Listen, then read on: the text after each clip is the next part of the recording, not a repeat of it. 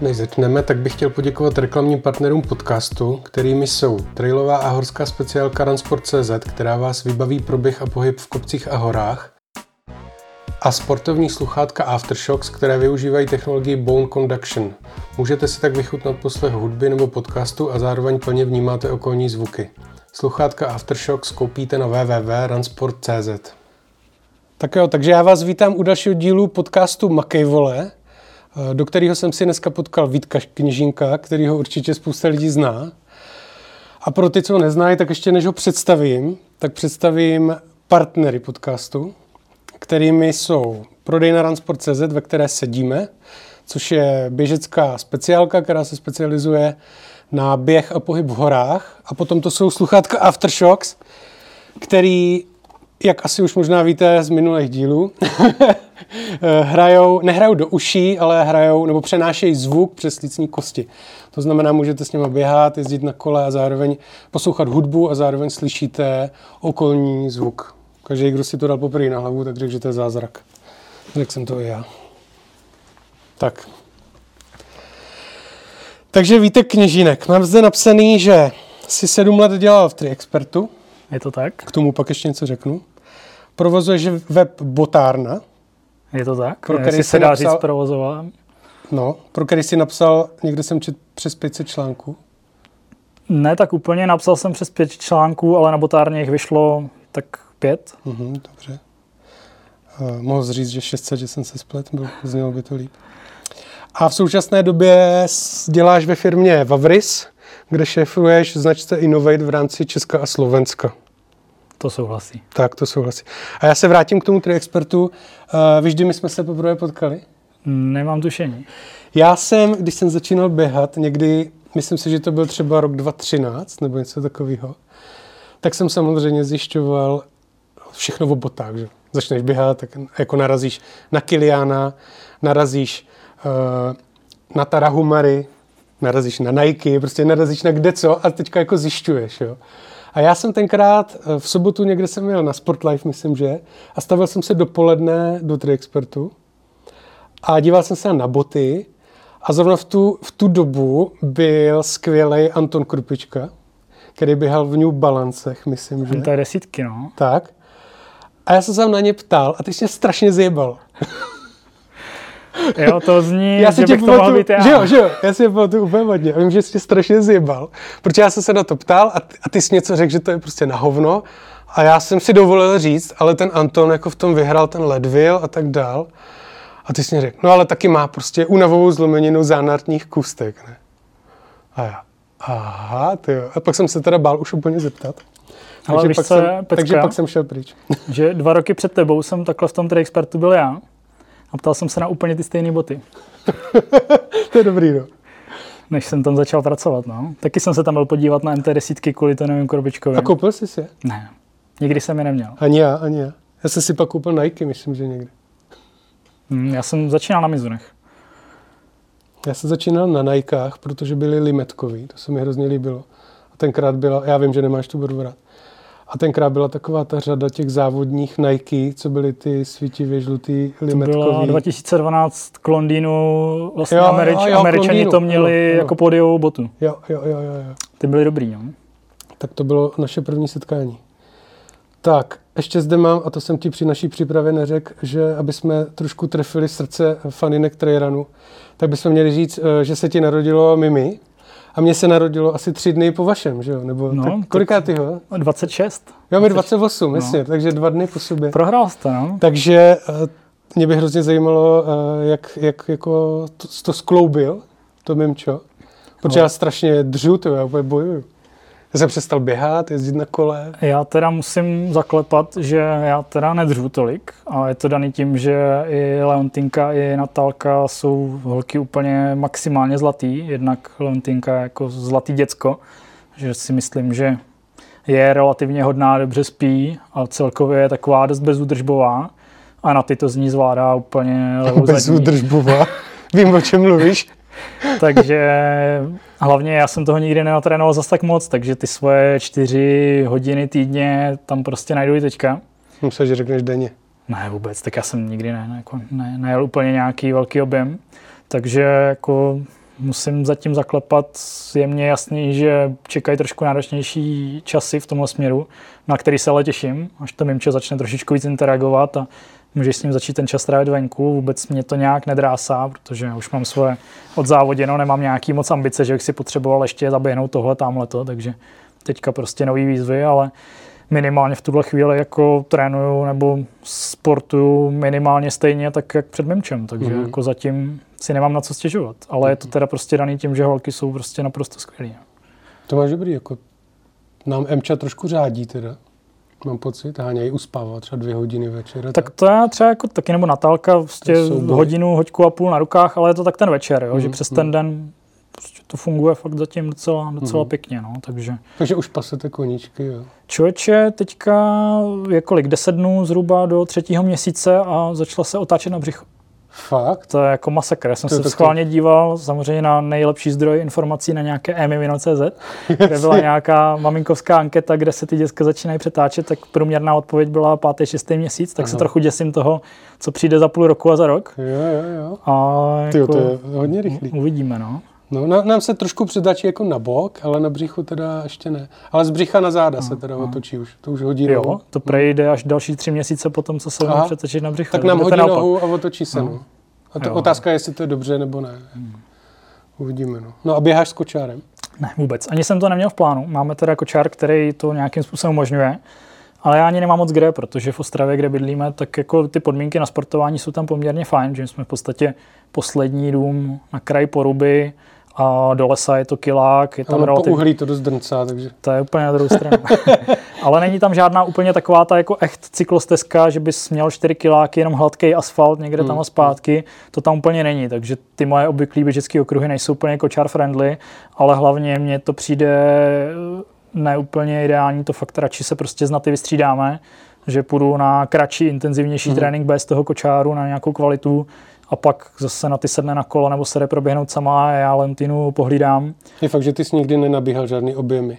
Hmm, hele, já jsem teď... Co jsem tě sledoval na stravě, tak to bylo vždycky do práce 3,20 a zpátky 3,25. Já razím jako quantity over quality, takže tu efektivitu výkonu vůči investovanému času v tréninku mám poměrně solidní. Jako některé časy, na který jsem hrdý, tak jsem fakt zvládal s tím, že pro mě 50 kiláků týdně naběhaných je relativně strop, ale zase na druhou stranu jsem to vždycky kombinoval, jako více do různých sportů, ale mm-hmm. těch třeba 5-6 hodin týdně pro mě fakt je strop, takže není to úplně o tom, že bych týdně trávil 15 hodin tréninkem. Ale viděl jsem, že jezdíš po sjezdovce s kočárem. Jo. jo. To jsme byli na návštěvě. Říkal jsi si, jak je možný, že to Mimčo nevypadlo. No, taky nám to nebylo chvíle, mám úplně jistý, no, ale tak. Terénní kočár je potřeba vyzkoušet. Tak, a to byl krásný oslý mustek, protože uh, já i Vítek máme kočár ze sport obchodu, prosím vás. Sedíme sice v Ransportu, ale kočár máme ze sport obchodu. Máme Tule Urban Glide 2. A kdo budete chtít, já na něm mám, prosím vás, slovový kód na 10%. Děkuju. Jdeme dál. Mě pošleš provize. tak. Ještě, ještě jsem zde vygoogloval, že, že si někde o sobě napsal spletitými cestami osudu jsem se skrze nejrůznější odvětví prokousal až k běhu. Jo. Takže? Hrál šachy nebo? Šachy jsem nehrál, hrál jsem basket. Já jsem taky hrál basket. No, pak se ukázalo, že fakt nevyrostu, že budu mít těch 170 cm, tak basket jako nebyl úplně perspektivní sport. A mě teda běhání vždycky bavilo, ale nikdy mi nešlo. Že tím, že neběhám někdy úplně špatně, tak si spousta lidí myslelo i tím, jak sám jsi to říkal, že já prostě moc netrénuju, takže jsem nějaký úplně šílený talent. Ale to není tak úplně pravda, protože ještě ve třetíku na Gimplu, když jsme chodili na přes Poláky, tak já jsem pravidelně končil v poslední třetině a nikdy jsem rozhodně nebyl takový ten, kdo kam přijde, tam vyhraje. A nějak líp jsem začal běhat až tak v 18, 19, kdy jsem si říkal, jo, tak teď jdu fakt běhat, protože chci jít běhat a nebylo to jenom takový to nutný zlo nebo myslím, doplněk. Že kdy, kdy ti začal užít autobus, tak, tak po, po Řimově těch autobusů moc nejezdí. a o, takže jako já jsem nikdy nebyl nějak v tom talentovaný, byť mě to bavilo a pak vlastně s přechodem maturita byl takový ten první impuls, že víc mě vždycky bavilo kolo, nebyl na to čas, nebo jsem si říkal, že na to není čas, nebo mm-hmm. to nebyla výmluva. A začal jsem chodit běhat, protože tam za půl hoďky, za tři čtvrtě jsi schopný jako zničit se dostatečně na to, abyste měl dobrý dojem, že vytahovat kolo na 40 minut, to asi nemá hmm, úplně hmm. smysl. A zhruba od toho roku 2010, spíš 2011, jako je, to, je ten běh ta primární disciplína, i když teda já nejsem, a nikdy jsem nebyl nějaký úplně jako echt běžec v tom smyslu nabíhání kvanta kilometrů a, a preference jenom na ten běh. Pro mě to vždycky bylo o tom, aby mě ten sport bavil, takže já mám vždycky jako období, že třeba dva, tři měsíce fakt jako běhám nějak plus minus systematicky, pak mě to přestane bavit, začnu jezdit na bajku, do toho začnu jezdit na silnici, zimně běžky, občas Alpy, prostě tak nějak různý ty sporty vždycky v takových jako vlnách, co zrovna mám náladu. Mm-hmm. Baví mě udržovat si tu kondici, fyzičku na nějaký, řekněme, vyšší úrovni, byť ne úplně top. Takže ten pohyb tam nějaký být musí, ale ve výsledku, jestli podrtí člověk ten segment při běhu nebo, nebo na bajku, je mě asi jedno. Takže ty jsi nikdy jako třeba nezakous a netrénoval na nějaký závod, že by si řekl, tak jako kdysi asi jo, ale tak tomu se asi nedá říkat nějak úplně trénink a že bych někdy měl třeba dvouměsíční fakt jako echt blok, tak to jsem fakt nikdy neměl. Já jsem na to hrozně línej, to já o sobě velmi rád říkám, že jsem jako hrozně línej. Tak... Mm-hmm. Takže ne, no. OK. Tak jo, skočíme teda na témata o botách. A já bych to teda vzal úplně od podlahy, takzvaně. A mohl bys třeba z začátku, nebo takhle, proč jsi tady? Eh, já si myslím, že ty o botách a o běhání víš věci, které spousta lidí, nebo většina lidí neví. Vědí, že ty věci existují, ale nevyznají se v tom a tak dál. A jedná se to třeba toho tématu supinace, pronace, neutrální došlap. Jak to poznám? A jestli to má smysl řešit? A jestli to má smysl řešit v terénu? To je jako první téma. No, ono je to... Souvisí to s tím, že běh jako takový pro spoustu lidí je triviální, přirozený pohyb, že Prostě každý umí běhat. No to není tak úplně pravda, protože když se podívá, stačí si stoupnout na nějakou oblíbenou běžeckou stezku, tak jako během velmi krátkých chvíle si člověk pravdu na vlastní oči přesvědčí o tom, že ne každý umí běhat. Jenomže tam není takový to, že když chceš hrát hokej, tak se musíš naučit bruslit, protože když neumíš bruslit, tak se nehneš. U toho běhání tu nohu před nohu vždycky nějak dáš, ale ono je jako běhat a běhat. A pak ve výsledku to dopadá tak, že čím víc o tom začneš jako zjišťovat nebo schánět informace, učit se, tak zjistíš, že toho víš méně, než jsi myslel a před tebou se otevírá úplně jako nekoneční obzory. No jenže že... nevíš, jestli třeba neřešíš blbiny jo, potom už. Protože to je otázka. To takový, no. jako...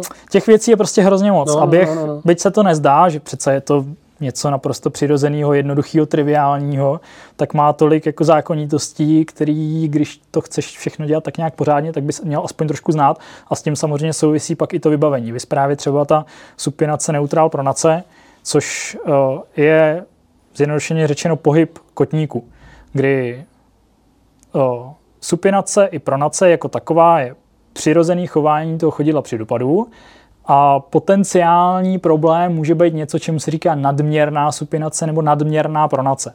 A ten neutrální došlap přitom sobě eh, spojuje všechny ty tři fáze. Protože každý člověk bez rozdílu pohlaví, věku, postavy, techniky, čehokoliv, tak dopadá na to chodidlo tak, že dopadá na vnější malíkovou hranu.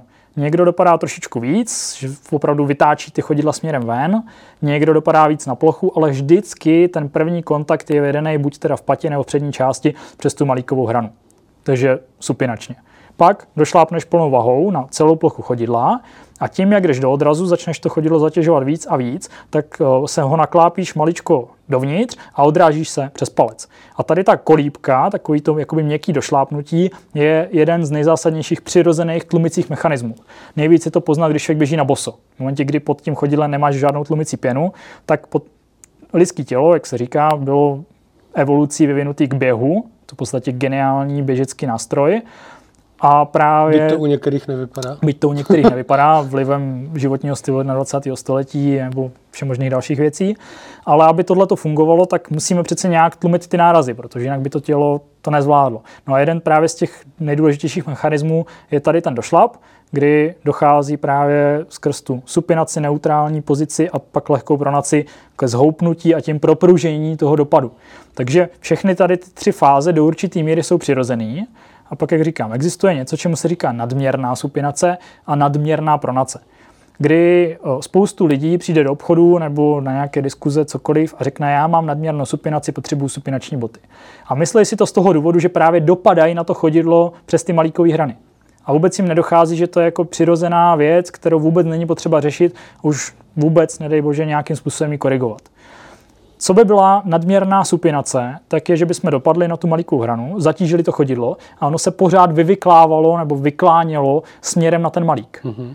Já sám i po těch letech v té běžecké speciálce, kdy jsme dělali x diagnostik denně, viděl jsem hrozně moc běžců běžet na bosových botách. Nadměrnou supinaci, jestli jsem viděl jednou, dvakrát, z toho minimálně jednou to bylo na videu, a z toho bolej oči. To máte pocit, že ten člověk prostě fakt si zlomí kotník mm-hmm. každým krokem. To je brutální. A je to totálně raritní záležitost. Takže pro drtivou většinu populace běžný smrtelníky něco jako nadměrná supinace to můžou okamžitě vyškrtnout z hlavy ze slovníku, protože nic takového neexistuje. A v podstatě s tím koresponduje i realita v běžeckých botách, kdy boty na nadměrnou supinaci nebo s kontrolou nadměrné supinace v podstatě neexistují. Mm-hmm.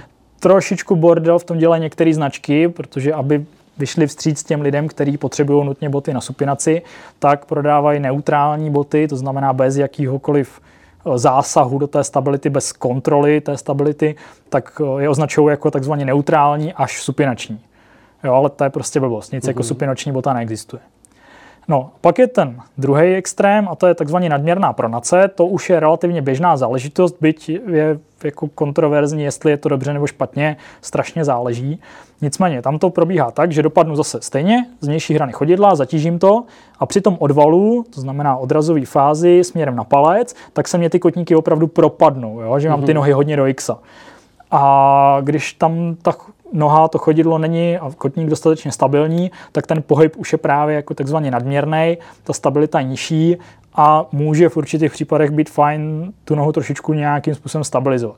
Prvním krokem by každopádně měla být zase práce třeba s technikou nebo s těma nohama, protože úplně první věc, která vyřeší 60% problémů je, že neběhám s čapýma nohama eh, jakoby vytočený špičky ven, mm-hmm. ale mám je paralelně, znamená špičky ve směru pohybu, tak už jenom tady ta lehká změna pozice mi zvýší radikálně stabilitu toho chodidla. Že každý člověk, když bude běhat se špičkama jakoby od sebe do stromečku, tak bude ty kotníky tam tlačit. To tak Jasně. prostě je, to je fyzika. Hmm. Jo, když to, když si tam zapřu tím palcem, dám ty nohy pěkně rovně, tak aniž bych musel řešit nějaký podpůrný prvky v té botě, tak přirozeným způsobem zvýším tu stabilitu. Jo, nicméně občas někdo opravdu tu stabilitu má horší a i když běží takhle hezky jo, paralelně s těma chodidlama, tak mu tam ta noha trošičku lítá. Tady je problém v tom, že neexistuje nic jako jasná definice nadměrný pronace. To je prostě strašně subjektivní. Dneska se to standardně zjišťuje tak, že přijdu do obchodu, kde mají nějaký běžecký pás, k tomu nějakou kameru nebo nějakou tlakovou desku, tam se chvilku proběhnu na boso, někdo to natočí, ukáže mi to na videu ve zpomaleném záběru a já tam na to zpomaleném záběru vidím, jak se mě to chodidlo vyklá nebo nevyklá. A je to o tom konkrétním prodavači nebo fyzioterapeutovi nebo kdo tam obsluhuje tu diagnostiku, aby mě řekl, jestli je to ještě OK nebo už není. Mm-hmm. Takže je to hodně o tom, jaký ten prodavač má zkušenosti, jak s tím dokáže pracovat. Zase je to pokud je to dobrý prodavač, tak jak vidí ten kontext, celkový pohyb toho těla, jak ten, jaký ten člověk má projev a tak. Není to prostě jenom o tom, že tam naklikám nějaký náhodný úhel mezi patou, kotníkem a kolenem a když mě vyjde 173,5 stupně a míň, tak jo, vy máte hmm. pronaci, tady máte pronační boty na zdar, tak to by to fungovat nemělo. Je to spíš o nějakém citu, o nějakých zkušenostech. Když bych si to chtěl zjistit doma, tak kolují hodně fámy o tom, že to poznám třeba podle toho, jak mám obroušený boty. To je úplně totální blbost. E, to souvisí to s tím, co jsem říkal před chviličkou. Když dopadám na vnější hranu, tak tam je právě ten obrus. Takže většina lidí má ty boty obroušený zvenku mm-hmm. a musel bych mít fakt brutální pronaci, abych je brousil i vevnitř. Ale že jo, vevnitř je to odrazová fáze, takže tam už to broušení, ten, to tření o ten povrch není, takže není důvod, aby se tam ta bota probrousila. Takže podle podrážek se to poznat nedá. Pokud to chci doma zjistit, tak poprosím někoho z rodiny, kámoše, ať vezme mobil, pustí si tam video ve zpomaleném záběru, položí ho na asfalt, já se proběhnu zády k té kameře směrem pryč od ní a on to nahraje. Ideálně buď teda je to zapřený nebo ze stativu, mm-hmm. protože když se to hýbe, tak je tam poznat. A já v tom zpomaleném záběru vidím, jak moc mi tam ten kotník lítá nebo nejlítá. S tím, že když opravdu si říkám au, ty jo, ty nohy mi tam jdou hodně dovnitř, tak je to asi něco jako nadměrná pronace, pak bych se teda mohl podívat, jestli mám rovně ty špičky, jestli mě nelítají kolena, jestli je to fakt v tom kotníku a pak to případně nějak řešit eh, nějakou stabilizací, ale zase tohle jsou takové berličky, primární by vždycky měla být eh, kompenzace na spevnění svalů v tom chodidle, šlách, a jako práce s tím tělem. Jo. Mm-hmm. To je mhm. stejný důvod, proč jsou nejprodávanější prášky že na bolest. Protože mm. přijdeš do lékárny, bolí mě hlava, tak si vezmeš paralé nebo i báč a, a že se týden nevyspal, máš debilní životosprávu, to už jako řešit nebude. Takže řešit příčinu a ne důsledek. Přesně tak. Jo. Hmm. Ta bota jako taková nikdy ti jako ten problém nevyřeší, ona ho může nějakým způsobem trošku kompenzovat. A na té silnici v podstatě buď ty boty jsou neutrální nebo s kontrolou té pronace. Historicky se to dělalo tak, že se tam vkládal takový pevnější klínek pod vnitřní hranu kotníku. Ta bota nebyla nějak nakloněná, to by vám zničilo nohy. Mm-hmm. Je tam spíš jako vystuženější materiál ve stejné mohutnosti venku a vevnitř je to trochu blbý v tom, že když tu pronaci nemám nebo to tam nepotřebuju, tak mě to tam jako tlačí při tom dopadu a, a není to nic moc. Dneska už je to překonaná technologie nebo postup. Hodně se používají takový guide rails, se tomu říká vodicí linky, vodicí výstuhy, podkovy, kdy ta výstuha jde kolem dokola celého chodidla a ta bota už v tu chvíli jako neřeší, jestli dopadám ven, dovnitř nebo jakkoliv jinak. Ona jenom se stará o to, aby potom zatížení to chodidlo bylo v nějakým, jakoby, nějaký ideální pozici. Mm-hmm. A je to takový neinvazivní, protože i když jdu jakoby neutrálně, tak ty výstuhy jsou umístěny tak, že mě nějak nelimitují v tom přirozeném kroku. A když mám tu pronaci, tak vyosím ten tlak a tím se mě aktivuje ta výstuha. Je to docela, docela fajn v tomhle tom. Přijde mně to jako smysluplný směr, který využívá těch modernějších poznatků, že tak, jak se ty boty dělaly 20 let zpátky a některé značky pořád v tom pokračují do dneška, tak už jako se dávno ví, že tudy cesta nevede. No, abych to nějak ukončil, uh, jsou extrémní případy, zvlášť u těžších běžců s nadváhou nebo s hodně špatnýma kotníkama, kdy ty stabilnější, říkejme jim pronační boty, můžou mít smysl, že mě trošku podrží. Zvlášť u takových těch hodně tlumených bot, typicky prostě modely od Hokavan nebo podobných modelů. Dneska ten maximalistický styl tlumení je hodně oblíbený napříč všema značkama, tak u těch bych si měl dát bacha. Jo, zvlášť ty těžší běžci, když mám ty kotníky hodně rozlítaný v kombinaci 3-4 centiáky ultra měkký pěny, tak to může udělat trochu paseku. U lehčích běžců je to asi relativně jedno. Každopádně až tady na ty extrémní případy, tak neutrální botou nic neskazím. Tu pronační bych si měl vzít až v okamžiku, kdy opravdu vím, co dělám, mám k tomu nějaký důvod, někdo mě k tomu, k tomu navedl. Mm-hmm. Takže tak. Hele, a co se teda používá třeba na rozpoznání takové věci? To je pronace? No. No jak jsem říkal, tam máš v podstatě jediné, jsou, jsou dvě možné technologie. Buď je statický scan, to znamená standardně nějaká tlaková deska, tam si člověk na bosu stoupne, ono to snímá rozložení tlaku mm-hmm. a tam můžeš vidět, že třeba ten tlak je víc soustředěný na tu vnitřní hranu. Že to je napřed v tom, Uh, Mizuno to třeba takhle historicky dělalo, oni tuším tě nechali udělat ještě dřep, nebo tak, ale byl to pohyb úplně jiný než při běhání. Mm-hmm. Takže ta přenositelnost byla taková jako sou-sou, 50 na 50. A Za tak mě... na tom bylo spíš poznat, že máš třeba plochinu. No, ne? To taky, ale oni právě tím jako definovali i tu pronaci, mm-hmm. jo, skrz ten statický test, ale to nikdy není ideální.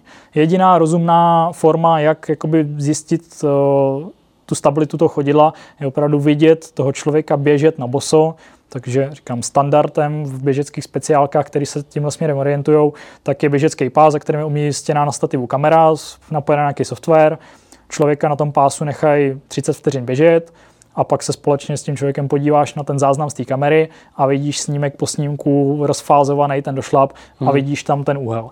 Jo, a je to pak teda o tom personálu, který ti řekne, neřekne, jak to tam s tou pronací vypadá.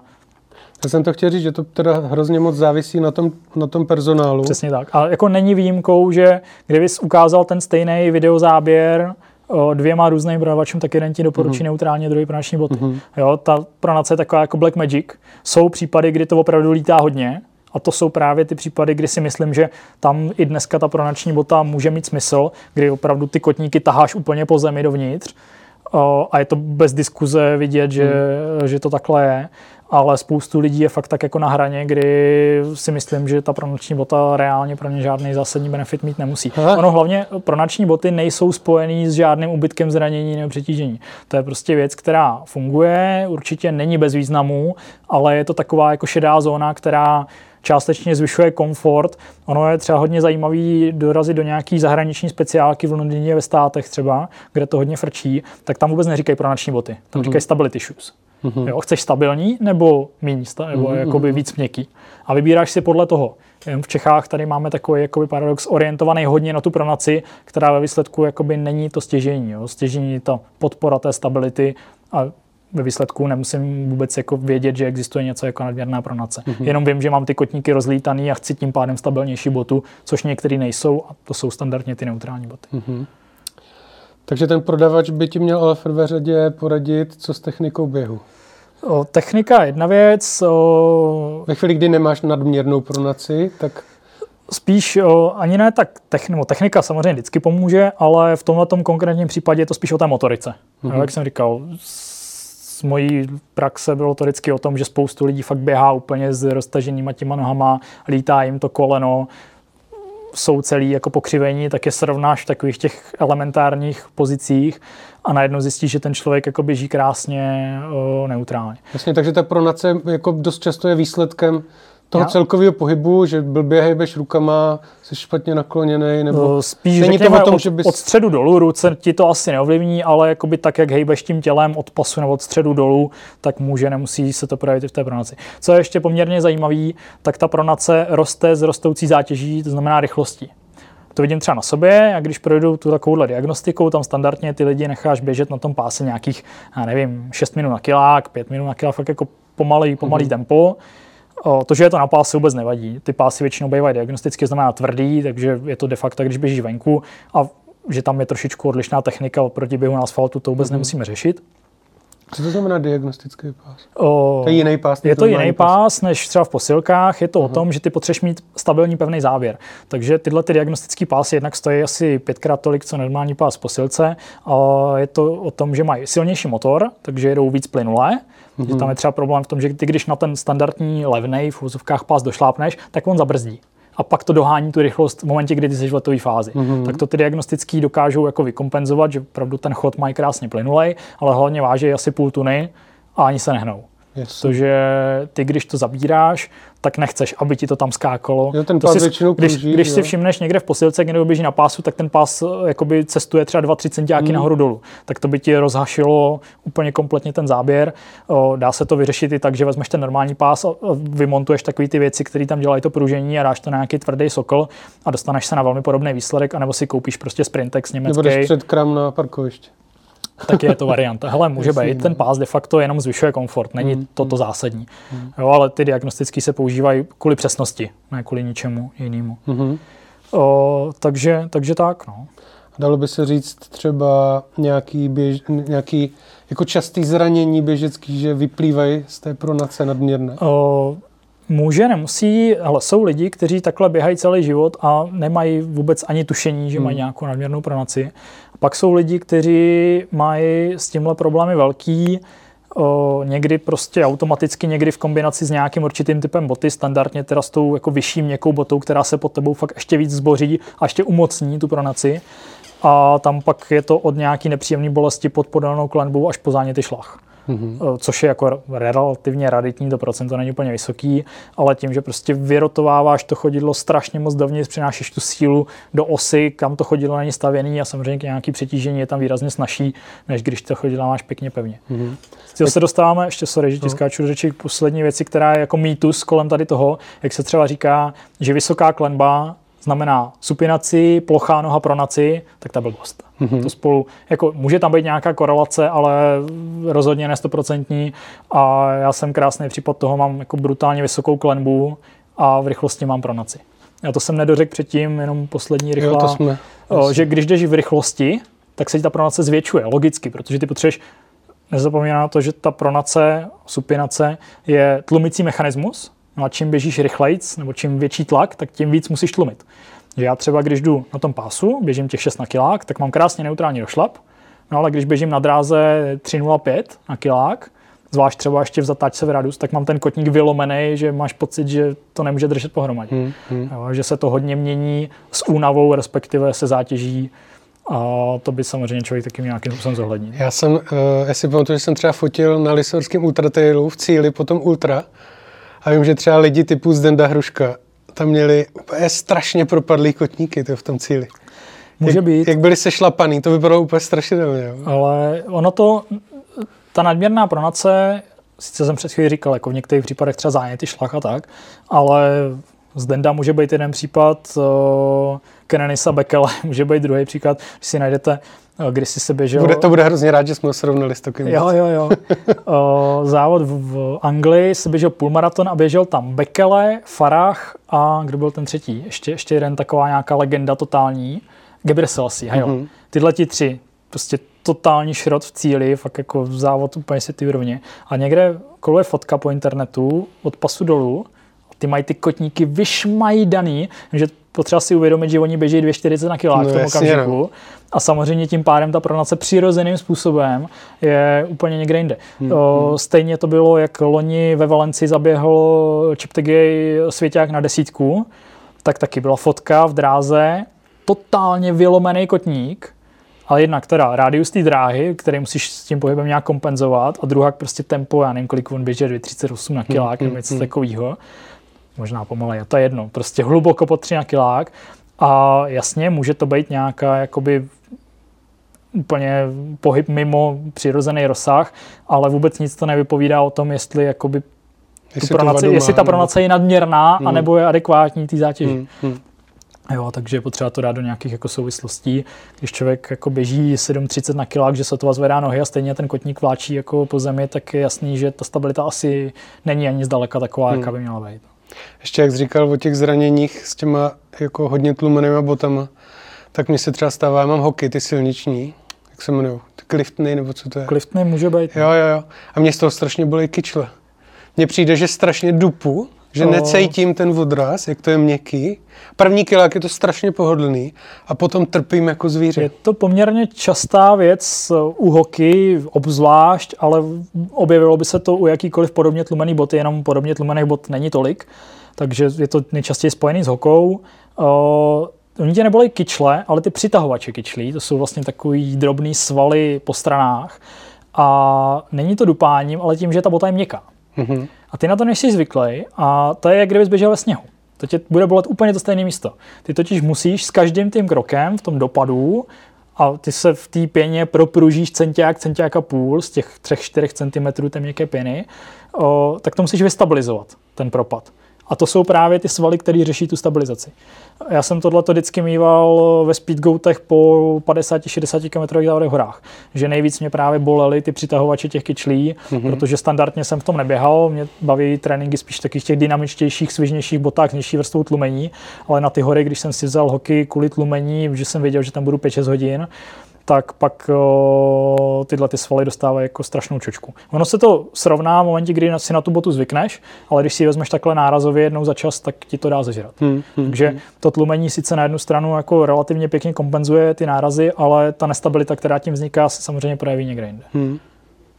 Tak to musí vlastně ale od, jako odsírat i kotník, ne? Který taky, většinou, teď se taky propadne do měkkýho. A... to většinou udrží, nebo ten jako zase, jo, může to vyústit třeba v ty šlachy špatný, ale standardně se to projeví jako v tom, to, to, zase principem páky v té kyčli řešíš úplně jinou sílu než mm-hmm. v tom kotníku, mm-hmm. protože prostě se to přenáší po dlouhý ose a ten tah na ten sval je tam zase mm-hmm. jako někde mhm. jinde, ale to už jako je spíš možná otázka na nějakého fyzioterapeuta. Jasný. Jasný. Já v tomhle to mám takový jako laický, laický pohled na věc, ale tak nějak ty principy by tam fungovat měly. No. Jednoho fyzioterapeuta jsem zvu, ale on se stydí, takže uvidíme, ale je skvělý. Ještě mi tak napadá, z té pronace může teda vznikat i ten zánět o kostice, tady ten vnitřní. Mm. Protože jestli se to propadá dovnitř, tak... Ale jako Možná, jo, nechci kecat, ale tam většinou to bývá o tom, že je nadměrný stres na tou kostici. Že to, když lidi bolí holeň, tak eh, není o tom, že by byla ta holení kost, ale ten vazi, je problém v tom vazivovém obalu, no, v té jasný. kostici, což spoustu lidí neví, oni si myslí, že bolí ta kost. A je to o tom, že vlastně ten obal jakoby tak lehce vibruje po té kosti a tím se podráždí a vzniká tam zánět nebo nějaký zánětlivý proces. A to je většinou vyvolaný nadměrnou zátěží, takže buď jako tvrdý dopad, a nebo skokový navýšení tréninku. Mm-hmm. Takže tohle to většinou bývá za tu kosticí, kdy buď už mám vypráskané boty plus nic moc technika, která by to vykompenzovala, tak se to začne ozývat, anebo na jednou místo 50 začnu bušit stovku týdně, no tak je otázka času, kdy někde něco. Mm-hmm. Já jsem si myslel totiž vždycky, že ta okostice, že to je teda jako nějaký vazivo, na který je chycený ten sval. No. Je to tak? O, asi jo. Přiznám kdy... se, že jako přesně nevím, ani mě to nikdy dobře, moc nezajímalo. Dobře, tak to pustíme. ale většinou je právě problém v, tom, v těch vibracích a v té zátěži. Mě to zajímalo, protože jsem tři měsíce kvůli tomu neběhal no. kdysi. To je hrozně blbý, protože obecně jakoby tam vazivová měkká tkáň se hojí hrozně pomalu. Tohle je jako průšvih v tom, že jak, si to, jak to jednou přetočíš, jedním blbým tréninkem no, no, no, to no. vyvoláš a měsíc seš v hmm, háji, mm, protože prostě než A je to, to jedno malé místečko, no. který prostě vůbec nevíš, co s tím. A to je to stejné jako achilovky, jo. Prostě jakmile jednou chytneš achilovky, tak eh, jo, dostaneš se zase do fáze, kdy můžeš běhat, ale nikdy to nebude 100%. Hmm. Oproti tomu svalový zranění to je těžká pohoda, protože to je jako se hojí poměrně rychle a snadno, když se o to nějak adekvátně staráš a máš nějaký racionální přístup, ale s těma šlachama to je, to je velký špatný. No to já dva roky vlastně skoro neběhám kvůli tříslu, že jo. Hmm. Tady chytlo a prostě jsem prošel kde jaký doktory a nevím co všechno. Jeden mě posílal na operaci, že jo, umělej kloub a tak. Jsem říkal, to vůbec není kloubem. Tohle je trochu, už se to myslím si taky mění, záleží člověk od člověka. Spoustu lidí má tendenci řešit jako běžický bolesti u ortopeda, Přitom u 99, oh, dobře, nekecám, 80% eh, lidí to vůbec není o ty opěrní soustavě, znamená kosti klouby, ale o ty měkké tkání, která to bolí. Hmm, hmm. Když tě bolí koleno, jak tě nebolí koleno, bolí tě prostě ty šlachy, které to drží pohromadě. Stejný kotník, to stejný ty kyčle. A drtí většině případů to vyřeší nějaký fyzio přístup, Přesně. kompenzace, posilování, úprava toho, té mechaniky. Protože ten doktor, když je bolí koleno, tak řeší koleno. On ti ho zrengenuje, tam nic není a řekne, s tím nic nemáte. No, no, A nebo no. tam najde, už když už nejseš nejmladší, už máš něco odběháno. Vždycky tak, najde artrózu. Tak, tak, tak vidí no. artrózu no, nějaký no. Nul, nultý stupeň, nebo prostě chrupavka není úplně stoprocentní a řekne, no jo, to máte, to máte z toho. Ale přitom já mám třeba kámoše, který má artrózu už nějakého pokročilejšího stupně, tu chrupavku koleni de facto nemá, je schopný absolvovat long na horské výzvě. Jo, že v momentě, kdy máš dostatečně silný ten opěrný systém, znamená ty svaly šlachy, který to drží pohromadě a tu intenzitu uměrně dáváš tomu tělu, zase v této fázi si taky nemůžeš dovolit asi bušit nějak extrémně nebo jít hmm. extra rychle, jdeš prostě rozumně, ale furt jsi schopný předvádět jako super sportovní výkony, ale všechno to předpokládá, že opravdu se hýbeš správně, a že jsi schopný jako kompenzovat nebo rehabilitovat tu měkkou tkáň. No. Hmm, hmm. Běžecký koleno, holeně, kotníky, kyčle, to prostě výjimečně je problém kloubů a většinou je to prostě spíš o tom celkovém přístupu a o tom, že se lidi neumějí hýbat. A nebo dělají blbiny v tréninku, no, že prostě měsíc pauza, za další měsíc závod, tak honem, honem musím to dohnat a, a, a z nuly tam bouchneš prostě kilo týdně, druhý den 80 a třetí den chodíš o berlích. No a čtvrtý se divíš, eh, proč no. se to tak stalo. No. Hele, mě teda mimochodem dal dokupy uh, Kubo Marek, což je fyzioterapeut z Šumperka, co leta dělal s Ledeckou. Aha. A ten mě, dal, ten mě dal dokupy jedním cvičením, poradil mi tři cviky a za 14 dní jsem odstranil problém, který u mě trval skoro dva roky. A to tak bývá. Bylo, bylo to vnitřní prostě no. to, to břicho. Doma si lahám na balónu, zvedám no. jednu nohu, no. druhou nohu ty vole, za 14 dní jsem mohl začít běhat a, a nevím o tom. Ale to takhle to je, je blbý. Dneska zase jako těch fyzioterapeutů je spoustu, někteří jsou šikovnější, někteří míň a bohužel ne všichni mají třeba zkušenost s tím hmm. běháním, mm. s tím vytrvalostním sportem, což je bohužel velmi často podmínkou, aby byli schopni opravdu lokalizovat ten konkrétní problém, protože oni tam něco najdou a dneska prostě sedíme celý den v autě, v kanclu, čumíme do mobilů, jsme skrčení, ohnutí a těch problémů, který by se v tom těle dalo řešit, je bambilion. A najít jakoby tu reálnou příčinu asi není úplně triviální, takže někteří fyzioterapeuti na tohle mají větší talent, někteří menší a i jakoby automaticky návštěva fyzioterapeuta tě nemusí jako zbavit toho problému, ale rozhodně je tam řádově větší funkce, funkce šance než, než u ortopeda nebo nedej bože u diskuzi na internetu. Minimálně ti ukáže jinou cestu než ten doktor, která jako zní pravděpodobně. Doktor prostě, doktor ti nepomůže, doktor tě může říznout a tím to končí. Hmm. Ten fyzioterapeut prostě řeší nějaký racionální postup, jak dál stabilizovat eh, to svoje tělo, aby ho byl schopný používat. Že se vracíme na začátek, běh je sice přirozený, jednoduchý pohyb, ale běhat prostě neumí spoustu lidí a hmm. co, jako, spoustu lidí neumí chodit. Spoustu lidí, no co, kdo, kdo dneska umí sedět? Podívej se na nás dva, se tady rozkydlí. Vohnutý záda, jo, jako prostě, když to srovnáš jako s tím ideálním srem. Tak... A, a, to jsou takové drobnosti, které si člověk jako neuvědomí, dokud není problém. Tak, vždycky se, tak jak jsi ukazoval, tak sedím u toho fyzioterapeuta. No, no, že víš, že vím, si ty tam přijdeš a on se takhle před, podívá a hnedka ví, co ti je. A, a já normálně sedím prostě takhle, že jo. A, a samozřejmě, že to problém. A pak mě chytá levý stehno a hmm. proč asi? Protože mám prostě problém v, levých, v levým bedrech, no. Já mám pravý bedra teďka, jak, zvedám Mču z postýlky, no. tak tady dla mě úplně brní takhle, ty no, strašný. No, to mě, já mám bod, ve který když máčkneš, tak to jako mě začne brnět celý levý stehno. Uh-huh. Prostě všechno je to propojené. Uh-huh. No. Uh-huh. A když si na to dávám bacha, tak je to v pohodě. No. Když si na to dávám bacha, no. Hele, ještě se vrátím teda k té pronaci. Má to smysl řešit i v terénu? Protože v terénu je to všechno křivý. Mění se to, že jo? Eh, to je jeden z důvodů, proč nemá. To, že eh, když bys měl boty s nějakou formou stabilizace, ať už je to teda ten retro pronační klín nebo, nebo nějaká ta podkova, která obepíná to chodidlo ze všech stran a řeší to trošku sofistikovanějším způsobem, tak v obou případech se předpokládá, že na tu botu došlápneš a zatíží plnou vahou rovnoměrně na silnici. To není problém, to je při každém kroku furt to stejný. Takže máš jistotu, že ta bota opravdu poskytuje oporu tam, kde chceš. Jenže v tom terénu, jak jsi říkal, je tam prostě milion nerovností, každý krok je jiný a tím pádem ta výstupa stejně ztrácí smysl, protože nemáš nikdy jistotu, že se zapřeš tam, kde bys potřeboval. To je jedna věc. A druhá věc je, že trailové boty o, obecně jsou výrazně tuší a stabilnější než boty na silnici.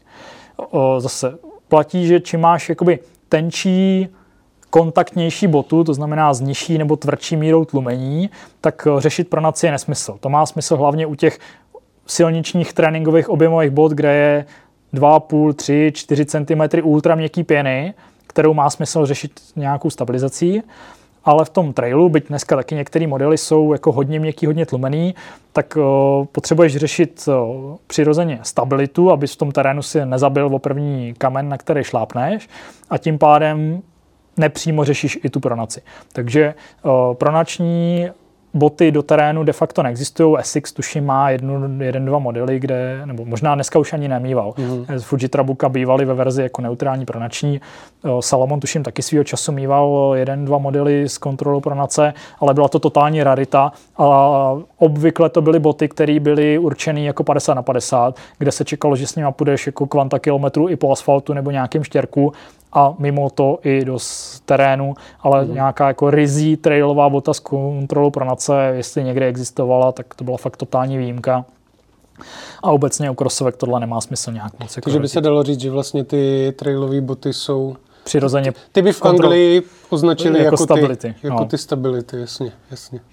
To je důležité. Ono, když se podíváš, jo, jakákoliv značka, která má silný portfolio na silnici i v terénu, Máme tady za zády Hoku třeba, kromě toho, nevím, Brooks a pár dalších značek Saucony, tak právě když si promítneš tu, ty modelové řady, tak ta průměrná míra tlumení nebo ta tuhost těch bot je u těch trailových modelů výrazně vyšší, respektive tuhost je vyšší, tlumení nižší, mm-hmm. než u těch silničních mm-hmm. záležitostí.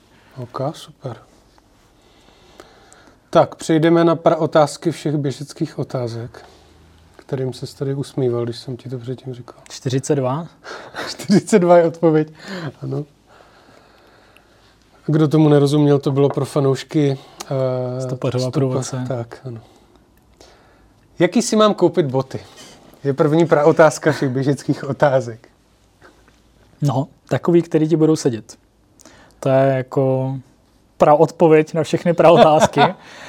Nejhorší je, že se zeptám Honzi, který se mnou běhá, nebo Aleše, který Přesně, se mnou běhá. Jaký máš ty? Jaký, co bys jaký máš boty, co bys mi doporučil? Jo? Protože každý máme trošku jinou nohu a i když Honza běhá půlku o půl hodiny rychlejc než já, je to můj běžecký vzor a úplně jako nejlepší kámoš, tak i když mi doporučí nějakou svoji oblíbenou botu, kterou už si koupil třikrát a předtím zkusil deset jiných bot, který mu neseděli, tak to pořád říká naprostý, absolutní prd o tom, co bude vyhovovat a sedět mě. Že jedna věc je tvar chodidla, že někdo má úzkou nohu, někdo širokou, někdo středně širokou. Ten tvar té boty je strašně individuální.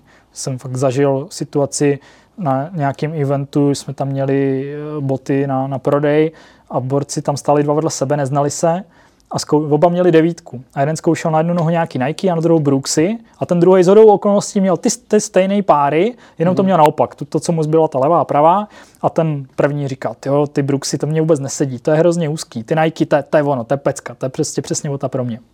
A ten druhý o metr vedle, tak jako zády k němu říkám, ty Nike, to mi vůbec nesedí, to je hrozně úzký. Ale ty Brooksy, to je pecka, to mě sedí úplně. Jo? Stejná velikost, stejný mm. model, dva lidi a jeden o jedné botě řekl, že je mu úzká a ta druhá byla akorát široká a ten druhý to měl přesně naopak. To krásně jako podtrhuje, jak hrozně individuálně je ten fit, protože vlastně je to třídimenzionální záležitost. Není to, že si řekneš tak, ta bota je široká, 8 čísel, takže je to pro mě v pohodě, 7 bude málo, 9 bude moc strašně záleží, jestli máš tu nohu širokou příční klenbě, nebo máš roztáhlý prsty, jak máš vysoký nárt, jak máš tvarovanou patu. Těch proměných je tam bambilion, takže bez vyzkoušení prostě nevíš vůbec nic. O, což samozřejmě jako při dnešní době nakupování v e-shopu je trochu složitější a jediná cesta, jak z toho ven, je prostě metoda pokus omyl. Hmm. Jiná cesta není než návštěva jako kamenného krámu, kde si to všechno pořádně vyzkoušíš a fakt máš jistotu.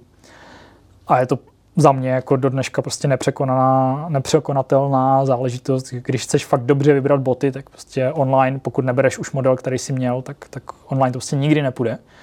Ani kdyby byly nějaký sofistikovaný skenery a, a technologie na to, tak prostě ten feeling ty boty na té noze neodrbeš a myslím si, že jak některým odvětvím, jako v kamenném retailu se smráká na dost blbý časy, tak boty, ať už běžecký nebo jiný, prostě budou ty lidi zkoušet mm, dál a dál, minimálně další ještě dlouho. Takže a odpověď... musíš si to vyzkoušet a tak. kterou botu, tak je to taková, která ti bude sedět. Plus jsou tam nějaký tři základní otázky, které by si měl člověk zodpovědět, když tu botu vybírá. Ta první je povrch, po kterém běhám.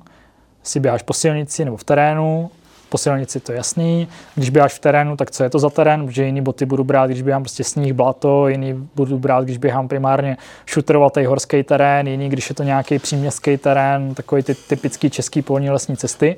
Takže bych si měl tak nějak jako definovat, jaký podklad tvoří většinu těch mých běhů. Je jasný, že když jednou za rok půjdu na, já nevím, silniční desítku, ale jinak běhám tady někde po kraličáku, tak prostě nebudu řešit boty na tu desítku, protože to odběhnu v čemkoliv, tu hmm. jednu hodinu. A budu řešit tu botu, kterou budu využívat pětkrát týdně. A naopak zase, když běhám jenom po silnici jednou za rok, půjdu třeba jesenický půlmaraton, tak prostě ho to odběhnu v té botě, co mám, pokud si nechci kupovat nutně dvoje. O, takže povrch primárně řeším, protože ty značky to mají hodně rozlišený a na té silnici to je jasné a v trailu pak ještě spousta brandů jako řeší sofistikovanější členění. O, pak bych si měl říct, jak moc chci tu botu pohodlnou, respektive jako jak, jak orientovanou, protože jsou boty, které jsou spíš jako kontaktní, že hodně dobře čtou ten povrch, toho tlumení tam spíš míň, nebo některé jsou fakt jako echt tlumený, což se hodí, když ta technika není úplně dobrá, nebo nejsem uh, úplně lehký běžec, nebo naběhám hodně velký kvanta kilometrů, jo, můžu být lehký jak plecha, mít super techniku, ale buším 120 týdně, tak je jasný, že tvrdá bota asi není úplně to, co by moje chodidla a kosti ocenili. Takže říct si, co mě vyhovuje. Spíš jít do toho komfortu, do té pohodičky, anebo do nějaké dynamiky, protože to spolu častokrát jako úplně nesouvisí. A pak případně nějaký jako třetí bod je specifický prvky, jestli chci třeba botu s goráčem, což teda za mě je nesmysl, protože to noha se prostě hrozně potí a goráč pro běžce nemá moc výhod. A případně si řeším nějakou tu pronaci, supinaci nebo nějaký jiný speciální požadavky, které by ta bota měla splňovat. Takže tyhle ty tři věci a pak ta bota musí sedět a jestli jsou to Innovaty, Dynafity, hoky, Salomony, cokoliv, tak to už je vlastně ve výsledku jedno, pokud ta bota splňuje to, co po ní chci. Mm-hmm. Ty jste řekl jako hrozně důležitou věc, kterou taky vždycky říkám, že uh, když čtu teda ty diskuze na Facebooku, které jsou jakože hodně low level, tak, uh, nebo takhle začátečnický, tak ty lidi tam dost často, jako mně přijde, že se chovají, jak kdyby v silniční botě vůbec nemohli do lesa. Že to je prostě nepoužitelný. Uh, Přitom je to furt jenom bota a můžeš v ní běžet i v lese. Prostě... Víš, co je problém? Že ty lidi řeknou, no já běhám v terénu, protože běhám v lese. Ale když se jich začneš ptát trošku víc, tak zjistíš, že v tom lese běhají po asfaltové cyklostezce. Že to se stává no, hrozně jo, často. Jo. Takže tohleto, když třeba jsem dřív školil v rámci Expertu nebo i teďka za Innovate školím na prodejnách, tak těm dětskám na, na krámech jako vtloukám do hlavy, musíte od těch lidí fakt jako zjistit, kde běhají a nenechat se odbít takovou tou první odpovědí, jako že já běhám všude, to je nejčastější odpověď hmm, samozřejmě, hmm. V lese i v terénu, teda ve městě i v terénu, jenomže pak z nich vypadne, že ten terén v Brně jsou lužánky, v Praze je stromovka a podobně. Jo, to znamená prostě parky, lesoparky, kde je maximálně nějaká písčitá, uvalcovaná tvrdá pěšinka, že sice to není asfalt, ale jako s terénem jako takovým to nemá nic společného. Takže o, ta silnička má samozřejmě nějaký přesah. Na druhou stranu o, s tím letím jako souhlas, že jo, když ji vezmeš jednou do toho terénu, tak asi se nejspíš nic moc nestane, ale ta bota tam prostě nepatří. Každá ta běžecká bota je složená z třech částí, máš tam tu gumovou podešev, no podrážku, která dělá ten vzorek, kontakt ty boty s povrchem, máš tlumicí vrstvu, pěnovou a pak svršek. Každá z těch třech částí je speciálně navržená a dimenzovaná na pohyb v určitém povrchu. To znamená, když mám silniční botu, tak co od ní potřebuji? Aby byla lehká, prodyšná bačkurka, hodně pohodlná, s hladkým vzorkem, který bude držet na asfaltu na kostkách, ale rychle se neobrousí. Jenomže v terénu potřebuju, aby ten vzorek byl trošku hrubší, protože když tam bude trochu bordel nebo mokro, tak aby to drželo, neklouzalo. O měkký tlumení není nic moc, protože na první nerovnosti si v tom zlomím kotník a svršek taky nemůže být úplně jak bačkurka, protože mi tu nohu v seběhu nepodrží a potřebuje být pevnější. Jo, takže ve všech těch třech aspektech nebo vrstvách té boty jsou to dost neslučitelné požadavky. Jo. Dneska je hromada bot částečně univerzálních, což jsou vždycky nějaké kompromisy, ale když máš echt silničku, tak o, Jednak ten lehký svršek samozřejmě můžeš říznout o nějaký kamen klacek v tom trailu. O, to vysoký měkký tlumení, pokud máš teda nějaký vyšší tréninkový model, tak o, jakmile ten terén začne být trošku rozbitější, tak budeš jako rád, že, že tu nohu udržíš v tom. No a jakmile zaprší, tak na té hladké podrážce si rozbiješ hubu. Hmm. A zase, když běžíš v té krosovce, a vzal na asfalt, tak ten hrubý vzorek z té měkký gumy, který je dělaný tak, aby držel v tom bahně, na těch šutrech a tak, tak na asfaltu to na to funguje jak smirgl, takže hrozně rychle ho obrousíš, nebo mnohem rychleji, než když bys tu botu běhal jenom v terénu. A ta tlumicí vrstva je obvykle mnohem méně komfortní, než by tomu mohlo být u té silniční boty.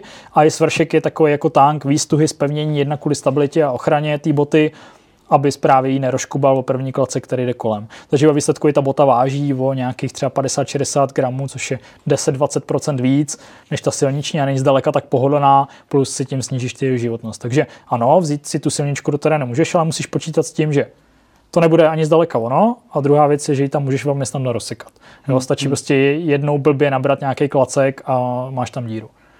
Hmm. Takže, takže okay. tak. No. Zvlášť dneska je trend fakt dělat ultra odlehčený, jemný materiály svrškový, to prostě jednovrstva, nějaká strukturovaná tkanina, pletenina a zrovna nedávno mě kámoš posílal, že jenom blbě došlápnul, sklouzla mu noho z obrubníku a jak to vzal o ten beton, mm-hmm. tak do té boty normálně vy, vyrel díru. Mm-hmm. Takže ta mechanická odolnost těch silničních bot je prostě nižší. Já pamatuju, je to tak pět let zpátky, běželo se Girdimont, mistrovství světa v dlouhém běhu do vrchu. Mm a vyhráli první tři, myslím, že byli nějaký Afričani a všichni měli silniční Nike. Ale jako může být, záleží... Záleží na povrchu a tak. A taky záleží, uh, jak moc ti na těch botách záleží. Hmm. Když je ti to jedno, že víš, že nafasuješ nový, nebo prostě pro tebe ten výkon prioritní, tak v některých případech ta silnička může dávat hmm. smysl. Ale musíš počítat s tím, že pravděpodobně ji tam jako zrušíš za zlomek času, než kdybys tam běhal v krosové botě. Já třeba sám, sám jsem taky to odběhal v trailu docela v silničkách, ale jednak mi bylo jedno, protože prostě testovací boty a všech, dost, jsem měl v podstatě, nebo do dneška neomezený přístup jakoby k footwearu, takže jako, že je zruším za zlomek času mě moc nevadí, protože většinu bot stejně rozdám dřív, než je stihnu sám oběhat. Mm-hmm. A druhá věc je, že jsem je bral do podmínek, kde jsem věděl, že ta bota mě bude vyhovat, to znamená standardně za sucha. Hmm. Jo, třeba ta transká šelma tehdy v jedných z prvních silničních modelů od hoky Huaka se to jmenuje, už se nevyrábí, byla jako na to geniální bota. Ale kdyby zapršelo, tak hmm. v té poslední dolině do cíle, tak jsem tam ještě teďka. Hmm. A brečím tam ve škarpě, protože na tom měkkým jílu bych jako neměl šanci se dostat dolů, ale protože déšť jako nebyl a nehrozil, tak v tu chvíli tahle bota v tuhle chvíli dávala smysl, ale musím vědět, co dělám a musím si jako uvědomovat určitý plusy a minusy a nesmím pak být nasranej na tu botu, že nevydrží, když tahám silničku dohor. No. Hmm, hmm. Dobře. Další otázka, kterou jsme tady trošku šmrcli. Jaký si mám koupit univerzální boty? Ale jo. Univerzální Existují boty. univerzální boty pro Ještě... člověka, který běhá třikrát týdně? Existuje hrozně moc hrozně povedených univerzálních bot. Není to tak dávno, co bych na tuhle stejnou otázku odpovídal negativně, ale dneska přece jenom ty technologie pokročily natolik, že opravdu ti výrobci jsou schopni eh, dát na trh botu, která je velmi zajímavým způsobem univerzální. Znamená, vždycky univerzální boty jsou kompromisu. Jo? Je to nějaký průmět ty silniční boty s tou trailovou a musím počítat s tím, že na té silnici to nebude tak lehký, tak prodyšný, tak měkký, tak třeba rychlý, jako ryze silniční bota a v terénu zase třeba tak stabilní, tak spolehlivý, tak pevný, odolný. Ale eh, na obou těch polech opravdu se nám snižuje čím dál víc ty potenciální negativa a, a ty univerzální modely dneska u většiny těch velkých brandů jsou na tom fakt hodně uh, zajímavě. Hmm. Uh, musím počítat s tím, že v extrémních případech samozřejmě ty nůžky se otevírají hodně. Na silnici to znamená standardně při závodech a rychlých bezích, že zvlášť tam, kam se dneska posunuli závodní silniční boty, ty mohutný mezipodešvy s karbonovým plátem, tak tomu se žádná univerzální bota prostě nemůže, nemůže rovnat.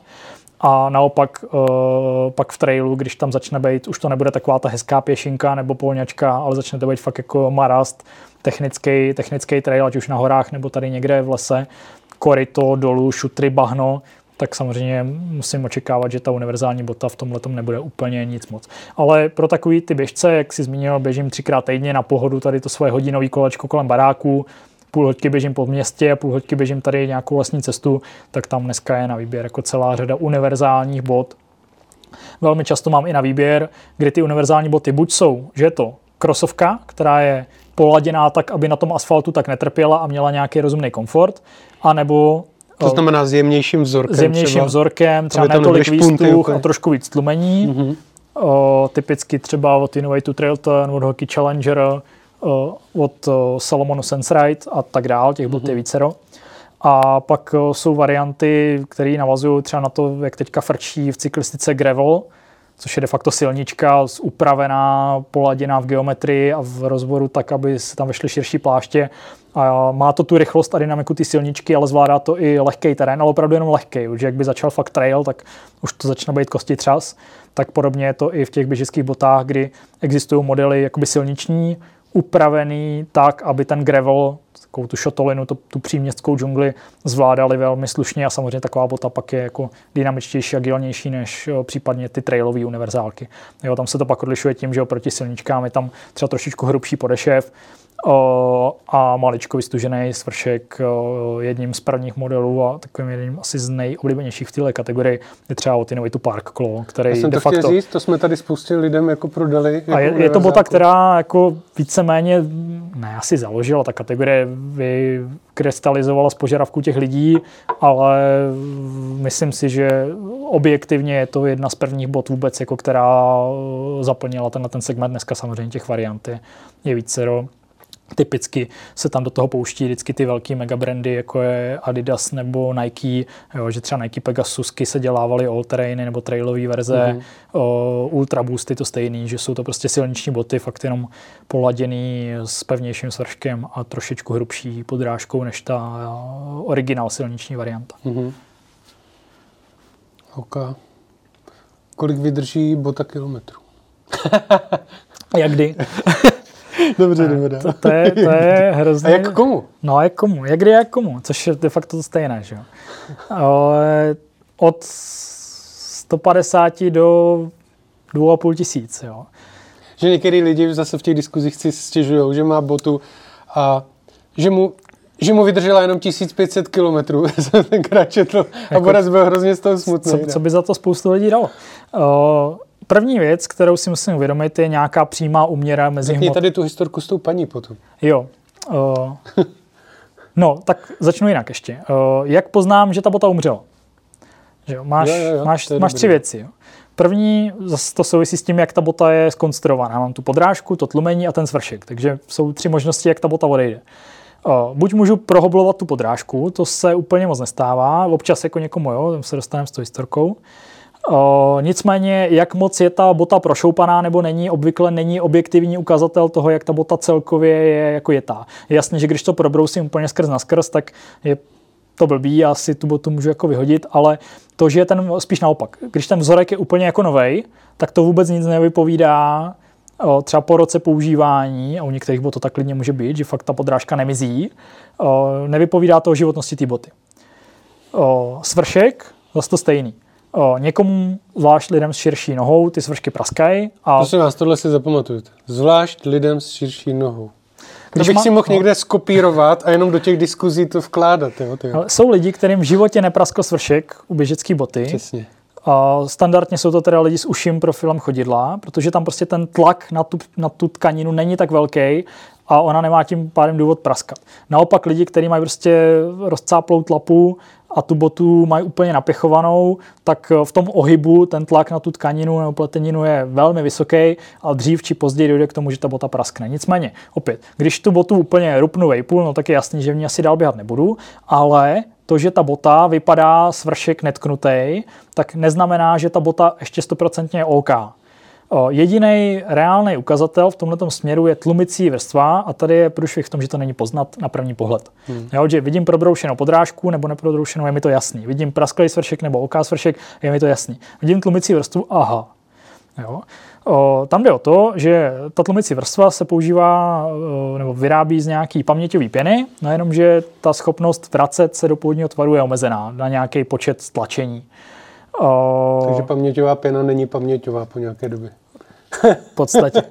A Ztrácí paměť. Jde o to, že po nějaký porci kilometrů u někoho to bude míň, u někoho víc, ta pěna už ztrácí ty své vlastnosti a i když podrážka je furt v pohodě a svršek je furt v pohodě, ale bota má nalítáno 2000 kilometrů, tak je tvrdá jako prkno a už to asi nebude úplně ono. Většinou to poznám tak, že mě začnou bolet prostě chodidla, nárty, kotníky, okostice, kolena, cokoliv, že se to skombinuje s tím, že ta technika není úplně dokonalá a to, co ta bota dřív pobrala, tak už nepobere a není to nic moc. Zkušenější člověk už to pozná na první pohled, jak ta bota je vydeformovaná, že je úplně celá pokroucená. Jo, kdybyste si vzali do ruky ten stejný model, fungl novej a vylítaný po těch tisíci, dvou, prostě to je jedno, po té porci kilometrů, která je pro tu konkrétní botu limitní, tak bude úplně celá fakt jako skroucená, vymačkaná, vyšlapaná a když do toho vlezu, tak vůbec nechápu jako ten rozdíl, protože ta to, pěna to se vymáčká. jako nejjednodušší, mně se tohle stalo, já jsem měl Eslab Ultra něco, nevím no. už a taky říkal jsem skvělá bota a to a pak jsem si tady jednou vyzkoušel nový a zjistil, ty vole, já je mám v prdeli. A dokud s tím běháš 20 minut kolem baráku, tak je to relativně jedno. Pak nedej bože s tím jednou poběžíš dvě hodiny a zjistíš, že domů ani nedojdeš, protože ta bota mm. prostě už to, už to nezvládá. Zažil jsem to na vlastní kůži, jsem měl svoje oblíbené krosovky, tehdy ještě chudý student, takže jedný jediný. A běhával jsem kolem Brna závody prostě, nebo tréninky hoďku, hoďku a půl, po měkkým, byl jsem lehkej, běhám hodně do špiček, že pohoda. No a vyjeli jsme na 50 do Tater. Já jsem myslel, že nedojdu do cíle. Tam se pak běží do Hyjadělského sedla 4 kiláky minus 850 metrů po šutrech. To, to už nechci nikdy v životě zažít. Jo, a bylo to daný tím, že ta bota, vzorek v pohodě, svršek v pohodě, ale tlumení totálně vypráskaný. Já jsem pak měl bráchy na stavbě a někdy o dva, tři roky později jsem do nich vlezl. Jsem to nechápal.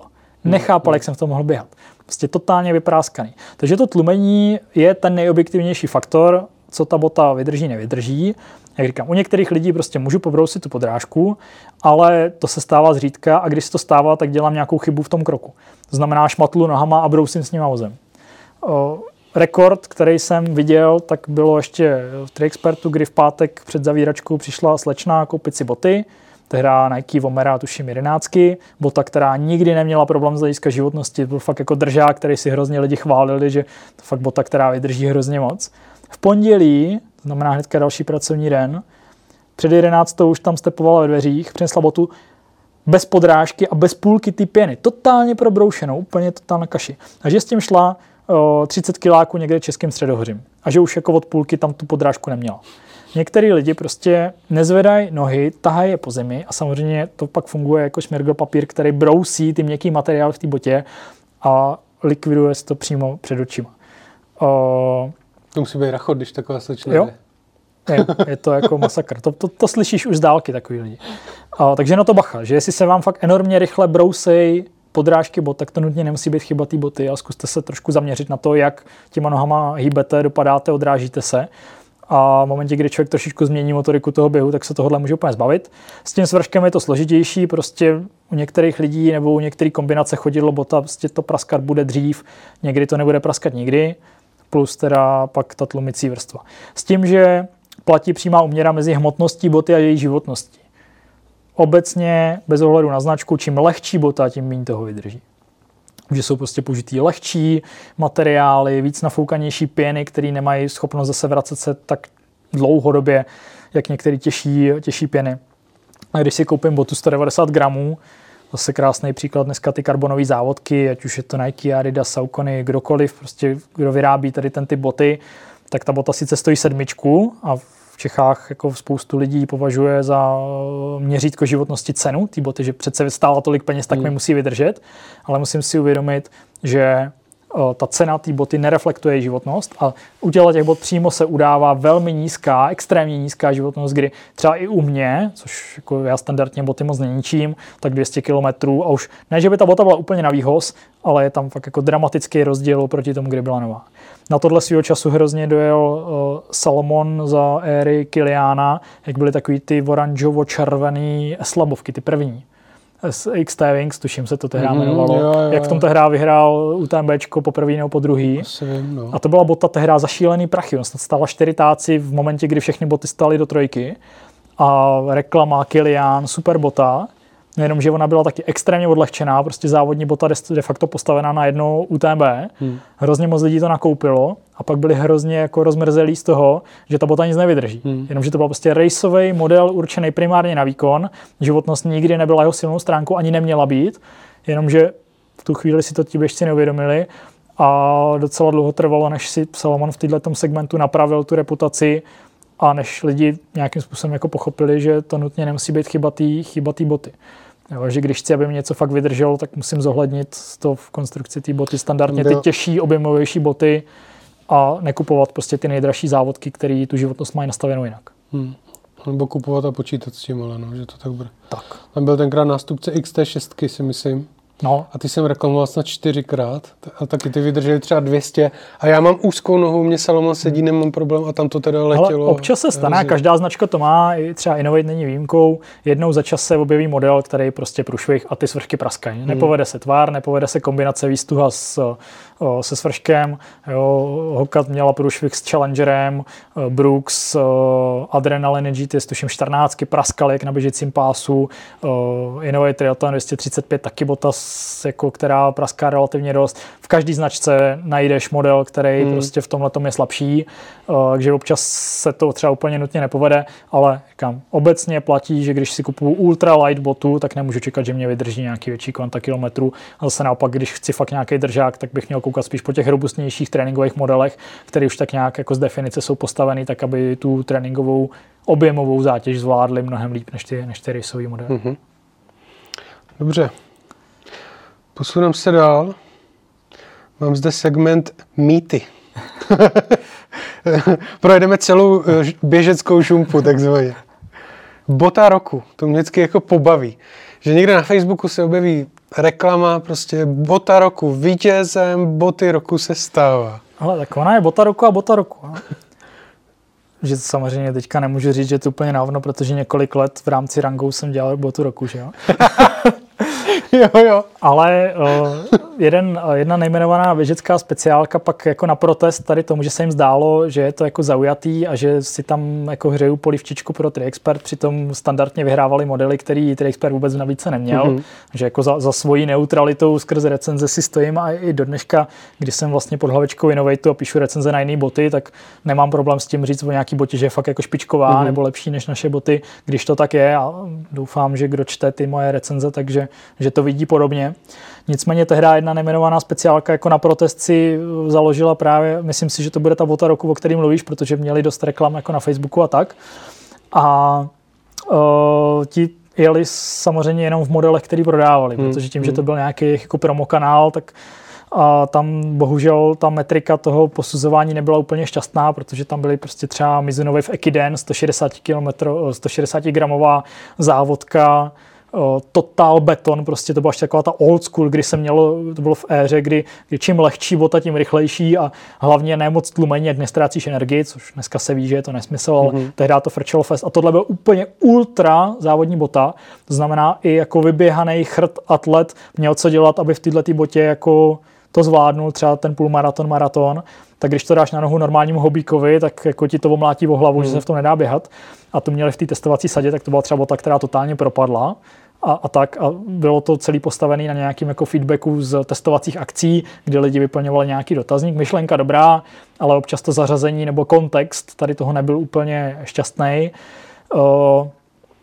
Třeba ta bota roku, kterou jsem vyhlašoval já, tak byla postavená na hodnocení nějakých pěti parametrů odlišných u silničních bot a u trailových bot, jež teďka nechci kecat, jak to přesně bylo. Bylo tam takové věci jako hmotnost, fit té boty, míra tlumení, v trailu tam byl tuším grip, bylo tam vždycky nějakých pět, pět vlastností. Hmm. A každá bota dostala nějakou známku 1 až 5 a nejlepší bota byla ta, která měla nejlepší průměr uh, známek. Uh, v podstatě všechny ty boty, které byly součástí, no, takhle.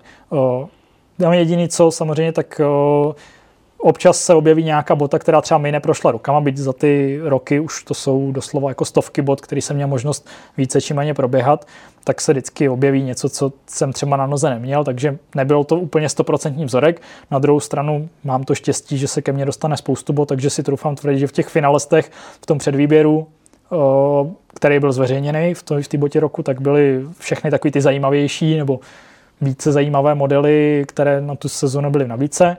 A bylo pak jakoby buď na mě nebo v kooperaci s dalšíma běžcema, kde jsem věděl, že kdo tu botu běhal, tak oznámkovat ty boty tak, aby z toho vyplivnul nějaký jako regulérní mm-hmm. výsledek. Nicméně pořád to byl jakoby nějaký částečně objektivní, částečně subjektivní zhodnocení parametrů té boty, ale zase, jestli to bota bude eh, vhodná pro Frantu nebo Tomáše, o tom nic moc nevypovídá, protože bez toho vyzkoušení je mi to k ničemu. Hmm. Jo, ta bota mohla mít úplně špičkový hodnocení, ať už v rámci té boty roku, anebo v rámci recenzí, ale mohla být prostě spíš uší a já mám širokou nohu všechno špatně. A zase naopak. Jo? Takže o, tyhle, ty, ať už teda obecně recenze, anebo boty roku a tyhle ty ankety, výběry, tak o, můžou být vodítkem pro to, aby se ty lidi zacílili na nějaký modely, které podle všeho jsou zajímavý a mohly by stát za to, ale ten finální krok, jestli si vyberu tuhle anebo nějakou jinou ekvivalentní variantu, tak už je pak prostě o tom fakt dorazit do toho krámu, dát si to na nohu a říct si, jo, tohle je to, co mi sedí. Hmm, hmm. Takže je to vždycky o tom, kdo tu botu roku pořádá. a to, že to je bota roku, ještě neznamená, že vám to bude. Hlavně s tím bota roku jako taková, že jo, tak to je nějaký výběr nebo anketa, tak jako můžeme tady diskutovat o tom, jak moc je to nesmysl. Jakou není. máš botu letošního roku třeba? To, člověče, to já to dělám vždycky až na konci roku. že jo, teďka budou na trh Mohli bychom dneska tady vyhlásit nějakou botu, dvě boty roku třeba, Ale teďka víš, jsem, a tvůj. No, už poslední dobou už je to takový, už z toho ani nemám takovou radost, protože jednak ta intenzita toho testování se mi trošičku zmí, zmenšila, takže nemám třeba úplně až takový přehled jako v těch dobách, kdy pod tím jsem to vycházelo pravidelně, pravidelně jednou za rok. A, a ani nevím teď, jak to bylo. Už, už ta, ten formát je takový posunutý víc do že, že to není vlastně, a tak ono se to sice jmenuje bota roku, ale, ale spíš je to třeba jako nej, co nám přišlo nejzajímavější nebo tak. Uh, ale uh, co je jako mýtus, tak je nejlepší bota. Mm-hmm. Protože co je nejlepší bota? Jak bys popsal nejlepší botu? Svojí, svoji nejlepší botu. Mojí nejlepší botu. No tak ta, co mi sedí, že? Mně osobně. A to je všechno? No, To nemáš moc velký nároky. Já nevím. Ale mně sedí no. Sense, Sense Ride eh, trojky. No, Koupil jsem si čtvery no. a tím jsem skončil, jo. Jo, takže a sedí, sedí ti svršek, vyhovuje ti prostě míra tlumení a na to, co ty To- to- používáš. Jo, jo, no. prostě. A teď si vím, že by přišel někdo, kdo prostě běhá desítky, má ambici běžet desítku za 32 a v životě nebyl v terénu. Hm, hm. A jo, tak se Sense by asi moc nadšený nebyl Hmm. a jeho bota roku nebo jeho nejlepší bota bude úplně jiná, protože strašně záleží, jak si prostě definuješ, jak má vypadat to, to nejlepší, protože to je to stejné jako nejlepší bota, to je úplně totálně extrém, jo, protože Prostě je to strašně subjektivní. člověk od člověka si bude definovat nejlepší botu jinak, ale i to stejné je jako, je to dobrá bota? Co znamená, že ta bota je dobrá nebo blbá? Jo? Co, co, co odlišuje dobrou botu od blbý? Teď se nebavíme takový ty trash modely prostě za 900 nějaký jako odpad, co se jenom jmenuje běžecky, ale když se bavíme o těch specializovanějších, kvalitnějších modelech, co dělá botu dobrou nebo blbou? A jo, to, co pro tebe bude úplně špičkový, pro mě Tak, prostě eh, bude na prd a Tak třeba u ženských barva, že? To jsem vždycky nějaká ženská a řekne, já běhám tak 50 trail, eh, 30 do hor a 20 jako asfalt. A růžový. chtěla bych takovej drop a tak dál. A ty ukážeš tři boty a ona stejně A skončí. co tuhle? Ona stejně jde a skončí u té černé. Protože ona chtěla černý. Jo, že? jo, jo, Takže jo. nakonec si koupí úplně botu, Jo, která jo. jako neodpovídá tomu, co chtěla. To ale je, to je klasika, no. Ale víš, jak se to říká? Není důležitý vyhrát, ale dobře to. Jo, jo. A taky se teda jako říká, že barva neběhá. Se mi nedaří ani jedno. Tady. Mhm. Dobře, No, takže je to dobrá, blbá bota, prostě to je vždycky na tom konkrétním člověku a jeho osobních požadavcích a de facto v rámci těch kvalitnějších bot výjimečně se dneska stane, že existuje nějaká jako fakt blbá bota, která se nepojede. Občas někdo zaperlí, jako nějaký mohli, hele, mohli bychom vyhlásit jako nejhorší botu roku. To nikdo neudělal. To je jako challenge, jenomže ty nechceš ty značky nasrat, protože ty potřebuješ s nimi nějak spolupracovat, že jo? Jasný, Že to jsou ty věci, které to je třeba, já jsem měl vždycky obrovský štěstí v tom, Přemýšlím, že v to těch velkých kvantách recenzí já jsem ve většině případů měl možnost si jako říct, co chci psát recenzi. Mhm. Tím pádem už tak nějak předem tušíš, že to bude dobrý, protože už o tom něco málo víš. A nejhůř se vždycky psalo to, co mě jako přišlo, že ha, tady máš botu, potřebujeme na to recenzi. Dvakrát se teda stalo, že ty recenze nakonec nevyšly, Mhm. protože, jak říkám, jako nemám problém s tím napsat, že je něco dobrý, i když s tím nemám nic společného obchodně a zase naopak nemám problém s tím napsat, že je něco blbý, bez ohledu na jakoby, konsekvence. A jednou teda jsem psal recenzi na o, boty z Dekáče, to už je dávno. Od té doby se taky hodně posunulo, takže dneska to není úplně relevantní. Nicméně tehdy ten model, já jsem to nenapsal Takže úplně dneska blbě. jsou ještě horší, než byly tenkrát. Člověče, jako teďka nemám úplně zkušenost, myslím, že se taky posunuli. Ono Mhm. obecně ten vývoj jako šel, šel nahoru, byť furt jsem vůči nim trošku skeptický, ale teďka to třeba nemám úplně tak nastudované, že si to nechci troufnout nějak extra hodnotit. Uh, za mě osobně bych šel jako do něčeho jiného, ale proti gustu. uh, Dobrý. Nicméně te, tehda, tehda jsem o, psal a fakt jsem si to jako vzal k srdci a tu botu jsem oběhal, pak jsem ji rozřezal a rozpitval jsem ji. Musím se přiznat, že jsem jako fakt jí neodpustil nic. Jo? To, co některým botám prostě odpustíš nebo v té recenzi tak nějak jako přejdeš, tak tady jsem si řekl, tak prostě vezmeme to úplně jako totál. A samozřejmě ani bych ani nemusel, abych tam našel jako pár věcí, které prostě mají k ideálu daleko. Samozřejmě pořád tam byla ta informace, že jako price point super, ale jo, že jedna z věcí byla třeba životnost té boty, že já po 60 km jsem cítil jako markantní vyšlapání v té botě, což je Mhm. asi trochu blbý a to byla právě jedna z věcí a tak dál. No tak to nakonec nevyšlo, protože tu botu jsme dostali do Idnesu jakoby z dekáče, tak jim se samozřejmě pak ta recenze Hmm, nelíbila. hmm. To bylo pak, myslím, to bylo ještě dobrý, protože to dali vědět jako dopředu. A pak jsem psal jednou recenzi na nějaký Samsungy. To byla jedna z prvních jejich generací smartwatchů. Galaxy Watch se to tuším jmenovalo nebo něco takového. Ty vole, to bylo hrozný. Jsem s tím běžel, na 9 kilometrech mi to změřilo asi 13, s tím, že tempo lítalo od tak 1,5 minuty na kilák po asi 25. Tepovka měřila co 30 vteřin, pak měřila 300, pak měřila 30 a tak to tak různě lítalo, takže fakt jsem jako doběhla, byl jsem hrozně nasraný. Ale říkal jsem si, dám tomu ještě šanci. Že jsem s ním pak ještě dvakrát, bylo to to samý v bledě modrým. Ta trasa, co běhám vždycky, všechno prostě na druhé straně jsem měl ještě normální hodinky, takže jako abych měl fakt jistotu, že to nebyl jenom nějaký blbý den. Ale to vyšlo někde, ne? Vyšlo to. Já jsem, v pátek to ráno to vyšlo, a odpoledne už tam nebylo, protože uh-huh. já jsem to poslal třeba standardně, tehdy jsem posílal uh, články týden předem, než to mělo jít, nebo prostě pár dnů předem, já se na to hrozně chvátalo, že se potřeboval stihnout nějaký termín uvedení na trh nebo něco takového. Tam to poslali děcka někomu uh, ze Samsungu, asi z marketingu, nebo nevím, ten doví, jestli to četl, nebo jo, OK, uh-huh. vyšlo to, a pak si to přečetl někdo zodpovědný. Takže to, vyšlo, takže to vyšlo standardně v pátek, byl přednastavený, že články vycházely na jednes, tuším v 8 nebo 9 ráno. Mm-hmm. Na odpoledne už tam nebylo. Takže během dopoledne si to ke kafičku někdo přečet, mm-hmm. asi mu chudákovi zaskočilo.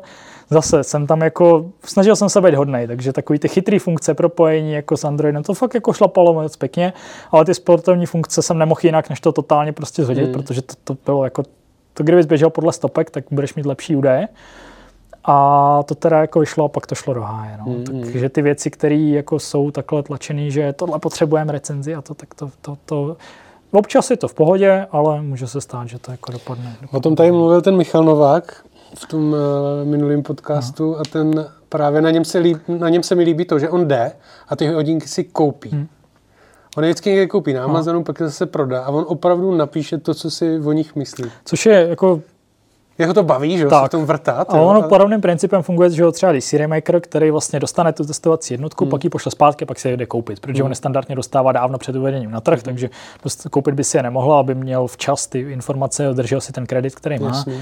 U těch bot já tohle teda nedělám, ale uh, mně je to takový, že já k těch bot mám prostě obrovský kvanta, jak jsem říkal, de facto neomezený přístup jako k footwearu. Tak to, že dostanu boty, pro mě není moc jako, že bych z toho byl nějaký pav, nebo Jsi. že by si mě... Zrovna neměl v čem běhat. že bych měl jako radost, protože tohle vidíš hrozně moc, když o, ty boty dostane někdo, kdo na ty recenze není úplně zvyklý, nebo to dělá nárazově, tak velmi, ne čest výjimkám, ale velmi často je z toho hrozně jako cítit to nadšení. Mm-hmm. Úplně, že jo, ty vole, testuju, testuju botu, je to pecka. Jo, a hrozně je to z toho cítit eh, a je tím celá ta recenze hodně zabarvená. Hmm, hmm. Jo, tak já už jsem v tomhle dost jako otupělý. Eh, ty boty teda si nekupuju, ale na druhou stranu ty boty, co, co mi projdou rukama, tak ve většině případů rozdám zadarmo dál. hmm Že já sám si nechávám těch pár párů, který mě baví, který točím, co se vždycky tak jako posouvá sezónu za sezónou, jak se objevují nové a nové věci a historicky to bylo, já teď nechci kecat, ale určitě stovka už to bylo dávno, nevím, kolik je to dneska těch bod a drtivá většina prostě se rozdá dětskám, že jak má malou nohu osmičku, což je výhoda, protože je to sample, vzorková velikost, takže spousta značek je ráda, že jako do té recenze pošlou vzorek, si ho odepíšou a nemusí do toho investovat ani korunu. A dostanu se i jako k testování třeba předprodukčních věcí a podobně, protože v této velikosti se ty boty jakoby prototypujou. A uh, většina těch bod pak jde jako do světa tím, že ta osmička u chlapu není úplně, zas, není to raditní, ale, ale prostě myslím si, že častěji to jde buď jako dětskám, odrostlejším nebo, nebo holkám, mm. jsem tam chlapy a za to nic nechci, naopak uh, spíš je pak jenom nutím, ne, nějak to nekontrolu, nevymáhám, ale za dobrovolný nějaký charitativní příspěvek ať si vyberou zvířátka, dětičky, planetu, to je mě celku jedno a nakolik si tu botu cenějí, tak ať pak pošlou cash mm-hmm. někomu, kdo si, to, kdo si to zaslouží. Jako mě občas někdo ně, napíše, že, že jako furt něco chválím a to je přesně ono. Když ale... si vybíráš ty věci, které tě baví. No tak... přesně, ale ty jdeš a prostě zkoušíš ty boty a vybereš si něco, no. co jako se ti líbí. Nebudeš psát jako dobrovolně. Mě nikdo taky ze mnou někdo nepřijde a neřekne, tady jsou boty, napiš o nich něco. To by mě ani jako nebavilo. Že? No, jako... a ani mě to neživí prostě a nebaví. Já prostě Občas je to vezmu. fajn, že třeba některé věci tě minou nebo tak, tak se ti dostane do ruky to, co by si normálně jako nevzal, tak si třeba aspoň ujasní, že opravdu tohle není ten směr, který bys chtěl razit. O, na druhou stranu pak je člověk o, jako rád, že si to ujasní. A tady je hrozně důležité oprostit se od nějakého jako svýho, svých preferencí to bylo už to bylo hrozně důležité naučit se to na krámě, protože když mm. měl prodávat jenom boty, které vyhovují mě, tak v životě nic neprodám. Mm. Jednak mm. jsem dost jako atypický běžec s, s nějakýma požadavkama, ale to, co je nejprodávanější, tak je úplně jiný typ bot, takže to co, to, co mě vyhovuje, tak je vlastně úplně relevantní a i při té recenzi se snažíš nějakým způsobem jakoby koukat na tu botu objektivně a hledat její přednosti tam, kam patří, i když ty to de facto vlastně moc Tak ty tam vlastně zhrneš nějaký specifikace té boty a neříkáš, jestli je dobrá nebo špatná, prostě pro frontu no, omáčku, no, že jo? Tak, hmm. měl snažit se to napsat tak, aby to ten člověk si z toho vytáhl, jestli pro něj opravdu to má nebo nemá smysl. Dobře. Uh, drop. Co drop? Všichni řeší drop, nebo spousta lidí řeší drop. No, já si začínám trošku myslet, že je to taková nějaká naše bublina, jak s pohybujeme tady v té branži. A že jako naštěstí třeba těch lidí, kteří ten drop řeší, není až tolik. Se samozřejmě s tím setkávám jako dnes a denně. Drop na jednu stranu je hrozně důležitý prvek, který vnesl do těch běžeckých bod jako hroznou diverzitu nebo rozhýbal ten vývoj. Přišlo to vlastně s celým tím minimalistickým hnutím a Innovate byla jedna z prvních značek, která to začala nějak označovat a vůbec s tím pracovat sofistikovaně napříč tou produktovou linií. Dneska už je to naprostý standard a de facto nenajdeš značku, která by neuváděla drop mm-hmm. svých bod. Uh, a je to pravda? Ty co? hodnoty? Já si jo. vždycky říkám, měřil to někdo? Víš, Ale, oni napíšou, má to drop no. 5, jako, má to fakt drop 5? Ale plus minus si myslím, jo. plus minus 5. Mělo by mít, protože ty formy jsou lisované jako přesně, tak by neměl být problém to určit, co mně přijde jako total psycho, takže třeba některé značky udávají drop 4,5 mm, jako půl milimetru. Mm-hmm. Tohle... 4,5 mm. Co si myslím, že spoustu lidí to hrotí prostě zbytečně moc. Mm-hmm. Kdyby tady těm lidem zavázal oči, obulím botu a neřekl jim, jaký tam budou, tak jasně, jsou modely, typicky takový ty old school stavěné silničky, klasicky třeba Mizuna, některý původní modely od Essixu, některé Adidasky, které mají ten sklon fakt brutální, nějakých třeba 12 mm, a je to tam hrozně poznat, mm-hmm. že ono nejde ani tak, nebo jde samozřejmě o ten rozdíl, ale i o to, jak je to skloněný, jako jak rychle, jak je to postavené, jak je tam jakoby ten podpatek, anebo jestli mm-hmm. to jde plynule. To samo o sobě hraje hrozně důležitou roli v, v, v subjektivním vnímání toho dropu. Dneska do toho hodně mluví ten rocker, vlastně zakřivení té to s čím přišla poprvé Hokar, dneska zase to standard u většiny značek, zvlášť u s vyšším tlumením, kdy máš jakoby větší kolíbku. A těch prvků, který do toho mluví, jako velká spousta. A máš tady ty jakoby odskový boty, kde to fakt poznáš, že pod tou patou je toho hodně, ale jestli máš 4 mm nebo 6 mm, to si myslím, že 99% lidem může být úplně šumák. Obecně platí, že čím nižší drop, tím jakoby lepší vnímavost té boty a přirozenější krok, na druhou stranu zase víc přetěžuješ achilovka lítka, takže za mě osobně je zlatý střed někde těch 4-6 mm, kdy o, furt nemáš jako zbytečně vysoký ten podpatek a zároveň je tam nějaká jakoby šetrná brzda pro tu achilovku, která ti zabrání tomu absolutnímu prošlapávání, což pak i třeba u těch hodně tlumených bod na zero dropu, což je vlastně de facto jenom ultra, pak hrozí i nějakým negativ dropem, když si tu patu trošku vyšlapeš, což už není úplně nic moc. O, nicméně drop, myslím si, že ve většině případů je jako o, mm, pře, že se to moc řeší. Mm-hmm. Že kdyby se to řešilo méně, tak by bylo jako na světě méně problémů. Že je to trošičku virtuální záležitost v dnešní době. Hodně se ten trh změnil, ty boty mnohem víc korespondují s nějakou přirozenou mechanikou.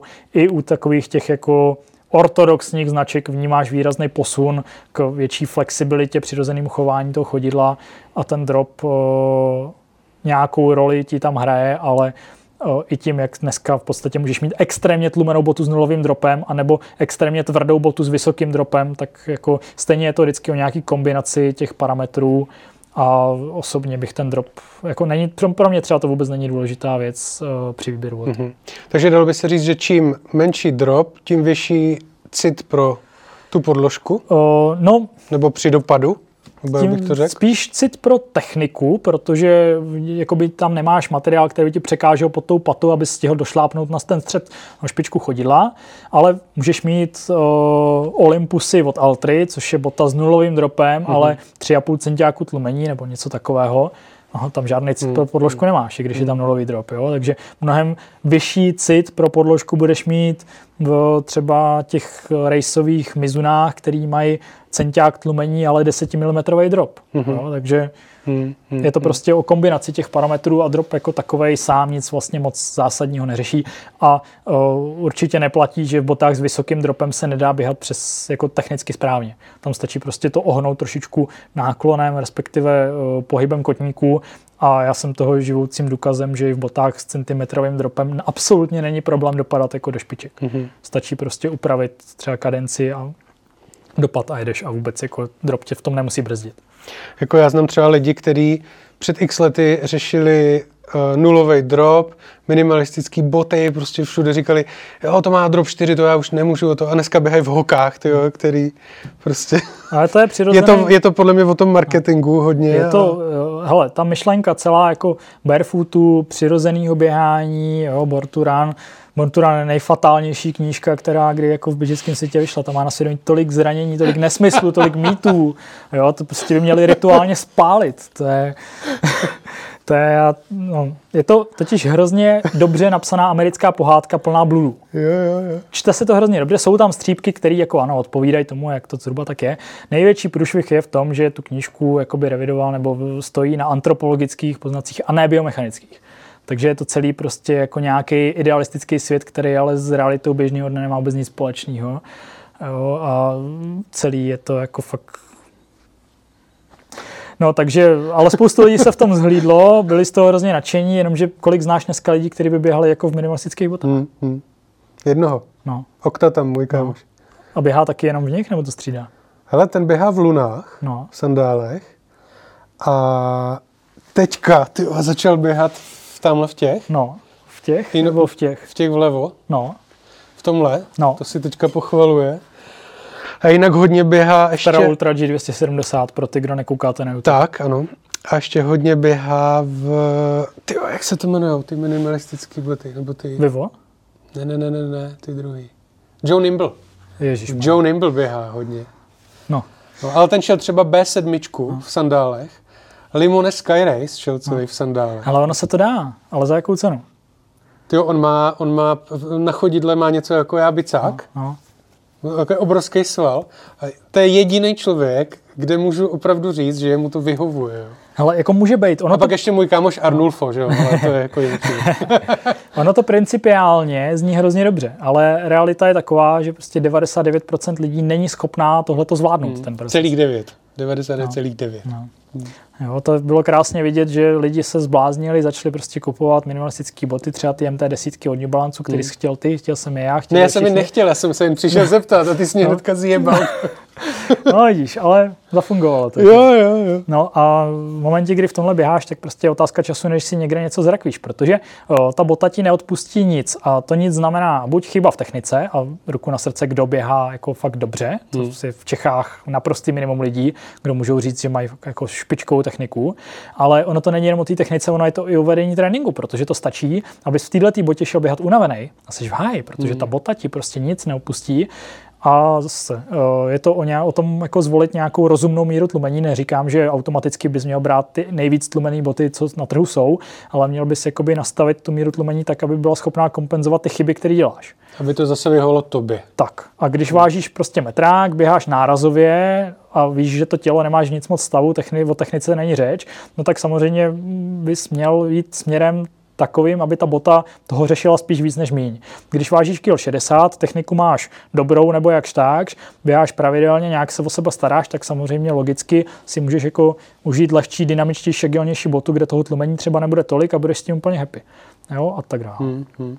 Teď jsem se ještě vzpomněl, já jsem si jednou na AliExpressu jen tak pro zajímavost objednal Salomon S-Lab Sense 3, nebo co to bylo. Tam měli, že jo? No. To stály asi 350 korun na naše a přišli a vypadali úplně stejně, prostě vevnitř ten šéf, úplně stejně, jedna ku jedna. No. Ale měli opačný drop. Já jsem v nich běžel a to bylo normálně cítit, jak běžíš do kopce. A pak jsme někde s Robertem Krupičkou asi u pátého piva jsme vymýšleli, že uděláme startup eh, seběhový boty. že budou mít opačný drop Aha. a že napíšeme příběh, jak indiani z Bukové hory eh, běhají prostě seběhy v seběhových botech. takhle vznikla hoka. Dropem. To byl pr- pr- první prototyp byl, že to měla být seběhová bota, že nahoru vyběhneš nějaký tenký šlubce, prostě 200 gramů botě, že nahoru je ti to jedno, tam stačí, aby prostě ta, tam nepotřebuješ tlumení, stačí, aby nějaký lehký vzorek. Nejenom, no že z kopce v takový tenký šlubce si prostě nemůžeš dovolit to tam pouštět po těch šutrech, mm-hmm. musíš si ten krok hrozně hlídat, že to měla být úplně prvotní myšlenka prototypu byla, že by měl nějaký jako ultralight pěnový návlek, který bys měl vzadu ve vestičce, ten bys vytáhl, nacvak bys ho jak mačky na tu botu a v tom valil dolů. Ale už Takže po, jsme nebyli zase tak mimo. Až po tom prvním prototypu si zjistilo, že je to jako nesmysl a že je mnohem jako lepší udělat tu botu jako takovou kompletní s tím svrškem hmm. a takhle vznikla hoka. Takže my jsme s Robertem přišli o obrovský balík peněz. Ty vole. Hmm. Když s tím, s tím pak dojel do Ameriky, tak... S kámošem, co eh, je mimochodem majitel značky Senzor a tak dál, tak jsme kdysi vymysleli heuréku. Když začínal hmm. internet a on vybavoval barák, tak my jsme začali vymýšlet něco takového, porovnávač. Prostě on říká, ty vole, já potřebuji ledničku, já potřebuji tamhle to. To nikde není, nejlepší byl by nějaký porovnávač. A teďka jsme to u piva vymýšleli, že by tam byly ceny, ty obchody platili by za to, že to tam je, ne? A pak jsme, měli jsme kámoše, co dělal v seznamu, tak jsme se optali, kolik by stál server jako hosting na to, že na něco takového. My se v té době už teda provozovali e-shop dokonce, jo? jeden podle mě z prvních tady na senzor. A on říkal, jaký hrozný balík, ty vole, jenom za web hosting. V té době, že to bylo úplně úlet. Tak jsme říkali, no, sedem na to. Pak když přišla Heureka a zbožíce a Google nákupy, ty vole, tak jsem si rval vlasy. No, no takže jsem tak přišel o další hmm. skvělý startup. No. A teďka musíš dělat tady podcasty. Tak příště, no. OK. V rychlosti projedeme ještě problémy s botama. Mám odřenou patu. Jakože vydřenou tu, vydřený polstrování. No. Nebo chodidlo. Obojí. Obojí. No ono to spolu jako souvisí, že jo. Jedno jako druhý je vlivem nějakého mechanického poškození. Tak víme, teďka ještě, sorry, já tě do toho skočím. Ještě uh, z posledního Lisovorského ultratrailu víme, že se to děje, když si člověk neutáhne boty. Logicky. Najděte si Dominika Skokana na trail No, co Dominika Skokana, ale v první desítce to prý mělo snad 6 borců. Fakt? Všichni měli totálně rozčkovaný chodila. No, kombinace. Buď byla nějaká debilní vlhkost a vedro a tak. Uh-huh. Asi v kombinaci, že spoustu lidí běželo třeba v nových těch uh, labovkách, jak se to jmenuje, ty šedivý. Ty pulzary? Pulzary. V, pul- uh-huh. V pulzarech to stejné jak Dominik. Jo, ty jsou skvělý, ale ty pulzary. A uh, tak prostě třeba neskušenost s novou botou, nedotažení Aha. u Dominika nebo tak a plus možná nějaká vlhkost vedro, ale hlavně prostě brutální seběhy v rychlém tempu, protože to se všechno stalo na té krátké trati. Mm-hmm. A když bombíš seběh 2,50 na kilák v šutrech, tak to chodidlo ti v tom jako lítá. Ale loni tam taky bombili, bombili, nikdo to neměl. Tak to možná třeba fakt... ta vlhkost, teplota nebo něco takového. Mm. No, Dominik, který je zvyklý na dlouhý tratě, tak je zvyklý ty nohy mít prostě v tom na volno, protože mm. to tempo logicky není tak vysoký. A měli všichni ty puchýře Uh, Zuzka Ženová tuším taky tam měla úplně slouplou a to měla ty uh, slabovky Sensi, ve kterých běhá furt, hmm. nemá s tím problém. To, to a těch lidí bylo fakt hodně. Uh, nicméně, čím to vzniká? Že? Pohybem chodidla v té botě. A to stejný, takhle vzniká to vydření té paty. Takže tohle to většinou je věc, která jako na reklamačním neprojde, hmm. protože hmm. prostě to není vada toho, té boty, ono jako sama od sebe se nerozpadne. Že? To se rozpadne tím, že to tam brousíš tou achilovkou. Někdy je to ostruhou, někdy je to, že si prostě nesedne tvar boty s tou achilovkou, no, s, tou, s tou patou. Ostruhou, jo.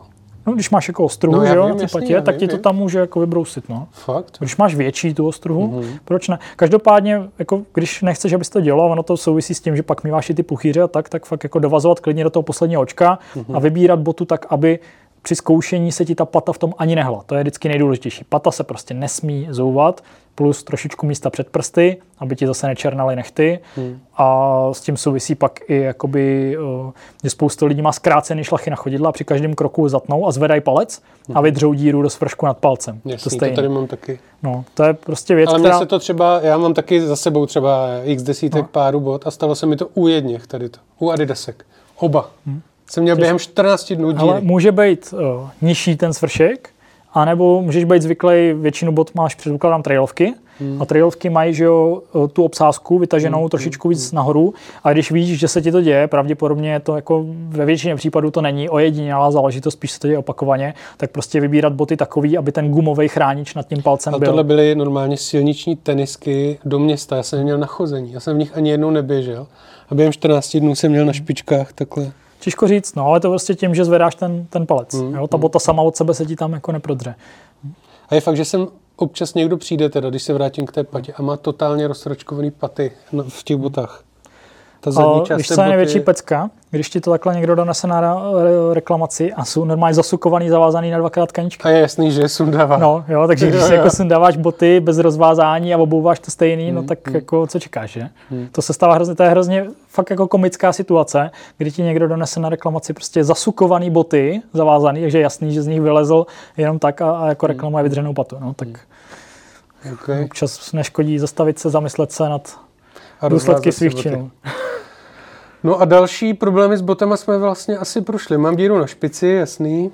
Mám díry v přední části na boku, to jsme říkali, že to, to je... Prostě tou šířkou, široká, boty na to trpí víc. Široký chodidlo, úzká bota.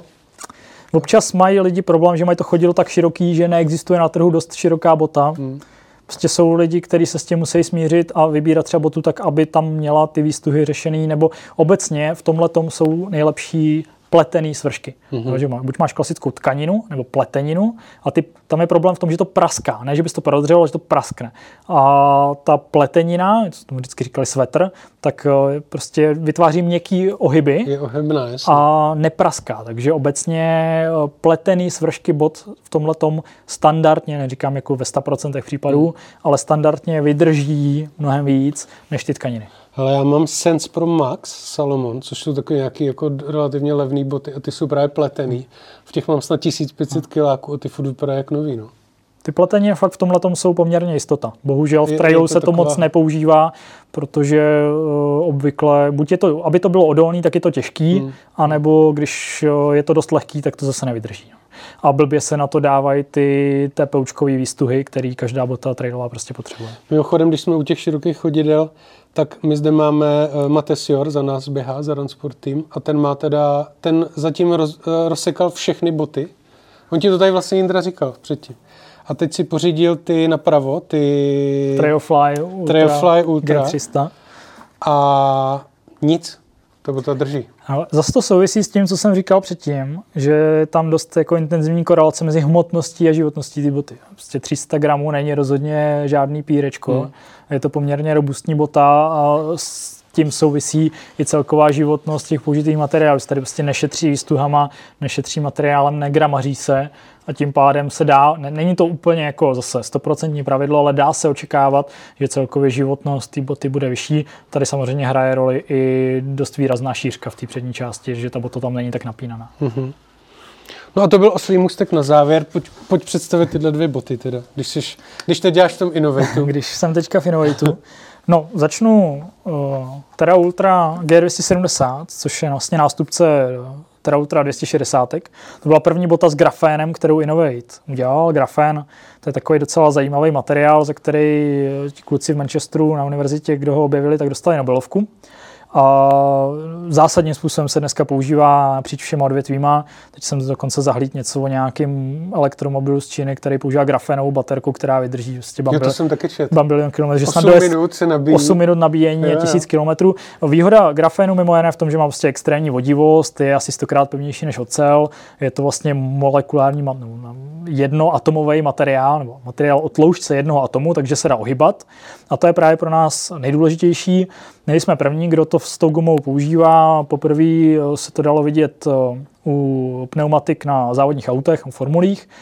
A třeba Vittoria italská z toho dělá i pláště na silniční horský kola, nevím, jestli ještě někdo jiný. A on je strašně drahý, že ten grafen? O, to asi pocit. taky, no, protože ty, abys ho získal, tak to není úplně sranda, že v hmm. podstatě se jako derivuje z grafitu, nebo ještě těch variant chemických možná je víc, nechci zase kecat, zase tak do toho nevidím.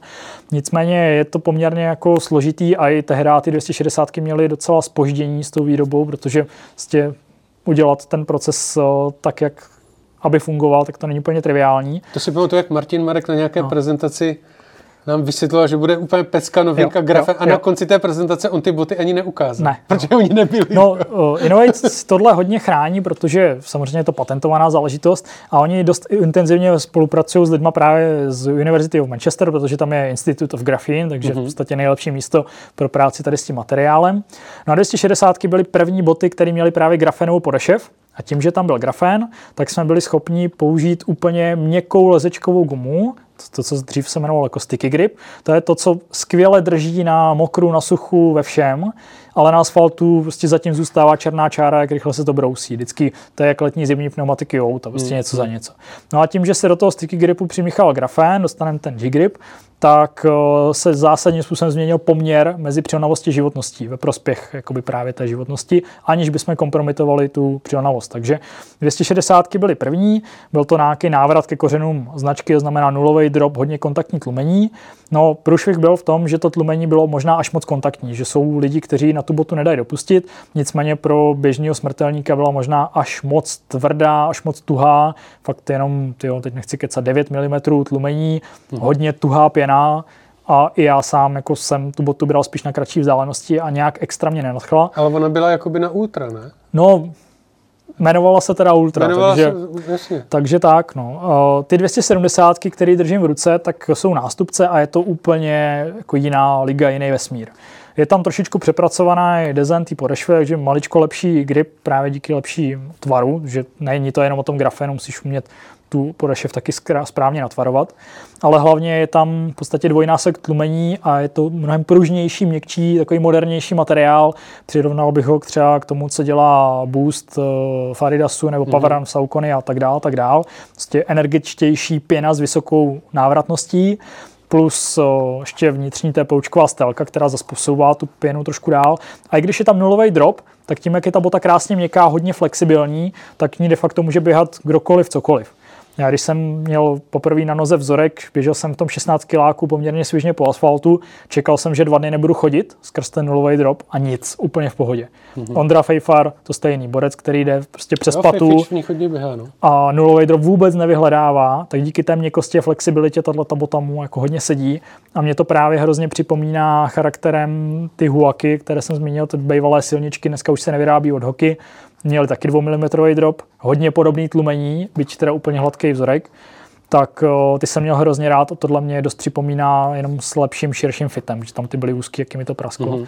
Že tohle bylo pro Innovej docela zásadní bota, kdy jsme se s tou teda ultrou posunuli víc směrem k mainstreamu a deset cestou toho vyššího tlumení, ale přitom je tam furt dost zajímavý kontakt s tím povrchem, takže tohle by mohlo být takový jako univerzálky. To jsme vlastně říkali. Univerzální bota orientovaná do dynamiky, do rychlosti. Když chceš fakt spíš jako agilnější botu, baví tě prostě hrát si s tempem, pustit to tam do kopce z kopce, tak ty teda ultry za mě jako já de facto v něčem jiném teďka teda ultra 270. Když jdu aspoň trochu terén, tak, tak vždycky tohle. Mm-hmm. No ale to na jaře šla druhá zásadní novinka, to byly Trailfly eh, G300 je to nějaká nástavba na ty Tetra Ultry, kdy poprvé byl grafen použitý nejen v té gumě, ale i v tlumicí pěně což v praxi znamená, že ta pěna eh, vydrží mnohem víc, jak jsme se bavili o té životnosti, mm-hmm. tak je tam vždycky nějaký jako omezený počet toho stlačení, tak díky grafénu právě tady ten proces funguje delší dobu než ve standardní pěně, která ten grafen neobsahuje, takže životnost se vždycky hodí. A druhá věc je, že je tam hodně zajímavá právě energetická návratnost. Že ta bota, i když je relativně mohutná, 300 gramů není úplně extra málo, tak eh, spoustu lidí má hrozně rádo právě na svižnější běhy, svěžnější úseky, tím, že je tam mohutná vrstva tlumení, tak využiju naplno potenciál té energetické mhm. návratnosti. Řekni Pr- klidně to s tím Dominikem Skokanem, to je hrozně zajímavé, že v tom běhá ty úseky. Dominik, který vždycky dával přednost prostě Trajero 270, takový ty tenký šlubky, tvrdý, tenký boty s nižším dropem, tak tuhle tu botu si docela dost oblíbil, teďka v ní poběží TDS v Šamony a pro něj je to ideální bota i třeba na úseky do kopce, což mě docela překvapuje, protože on jinak běhá právě třeba v těch trailrockách nebo v těch hmm. ultrách, což jsou lehčí a takový jako kontaktnější boty, tak díky tomu reboundu z té pěny tohle to funguje docela zajímavě a do určitý míry to jako nuluje negativní efekt toho vyššího, té vyšší hmotnosti. A jo, zase standardně vysoký fit, ta bota je primárně doma na ultra, No, takže jedna věc je, že je tam grafen v tom tlumení, ale hlavně je to první jako echt tlumená bota od Innovate. Spoustu lidí Innovate má spojený jako s minimalismem, což nikdy nebyla úplně pravda, byť pár minimalistických modelů v nabídce bylo, ale vždycky to rozpětí bylo od jako dost tlumených až po skoro netlumený. Ale průměrná míra tlumení vždycky byla spíš jako střední až nižší. A tohle to je první bota přes 3 centiáky pěny v patě, fakt mohutná. A spousta lidí o toho čekala, že to bude nová hoka, což vůbec není, protože charakter té boty je úplně jiný, jednak teda ta pružnost vytváří hodně jiný dojem, než taková ta mechová měkozbořivost v té hoce, to, co ti třeba jakoby oddělává ty přitahovače kyčlí, mm-hmm. tak to v této botě nenajdeš. A na to, jak je mohutná, tak díky vlastně rozdělení v střední části to říká Adapter Flex, tam je takový mohutný zářez a celkově struktura té podešve, tak i když má ta bota přes 3 cm tlumení, tak je úžasně flexibilní, ohebná a má poměrně zajímavý cit pro terén, takže nechtěli jsme úplně jako znesvětit takovýto inovitácký DNA, kdy pro tenhle ten brand je prostě důležitý vnímat ten terén, vnímat to chodidlo, tak tohle je takový zajímavý hybrid mezi echt tlumenýma botama, to, co teďka frčí, a takovou tou inovitáckou klasikou, kdy opravdu ten cit pro ten povrch, pro priocepce, vnímavost je na spíš vyšší úrovni ve srovnání většinou no, A pro ty teda, co se nedívají na YouTube, poslouchají, tak musím říct, že ta bota vypadá fakt jako vymakaně, taková jako tak takový kosmický design, to se mi hrozně líbí. V těch, v těch nových baráků, jo? A s těma hexagonama teďka A můžeme něco říct do budoucna?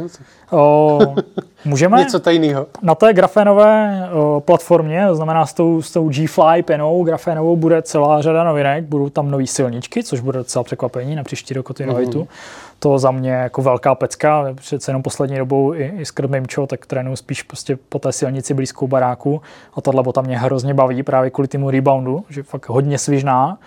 A je to taková jako alternativa, příjemná změna k těm karbonovým závodkám, který mm-hmm. jinak používám docela dost. A... Zebry. Taky.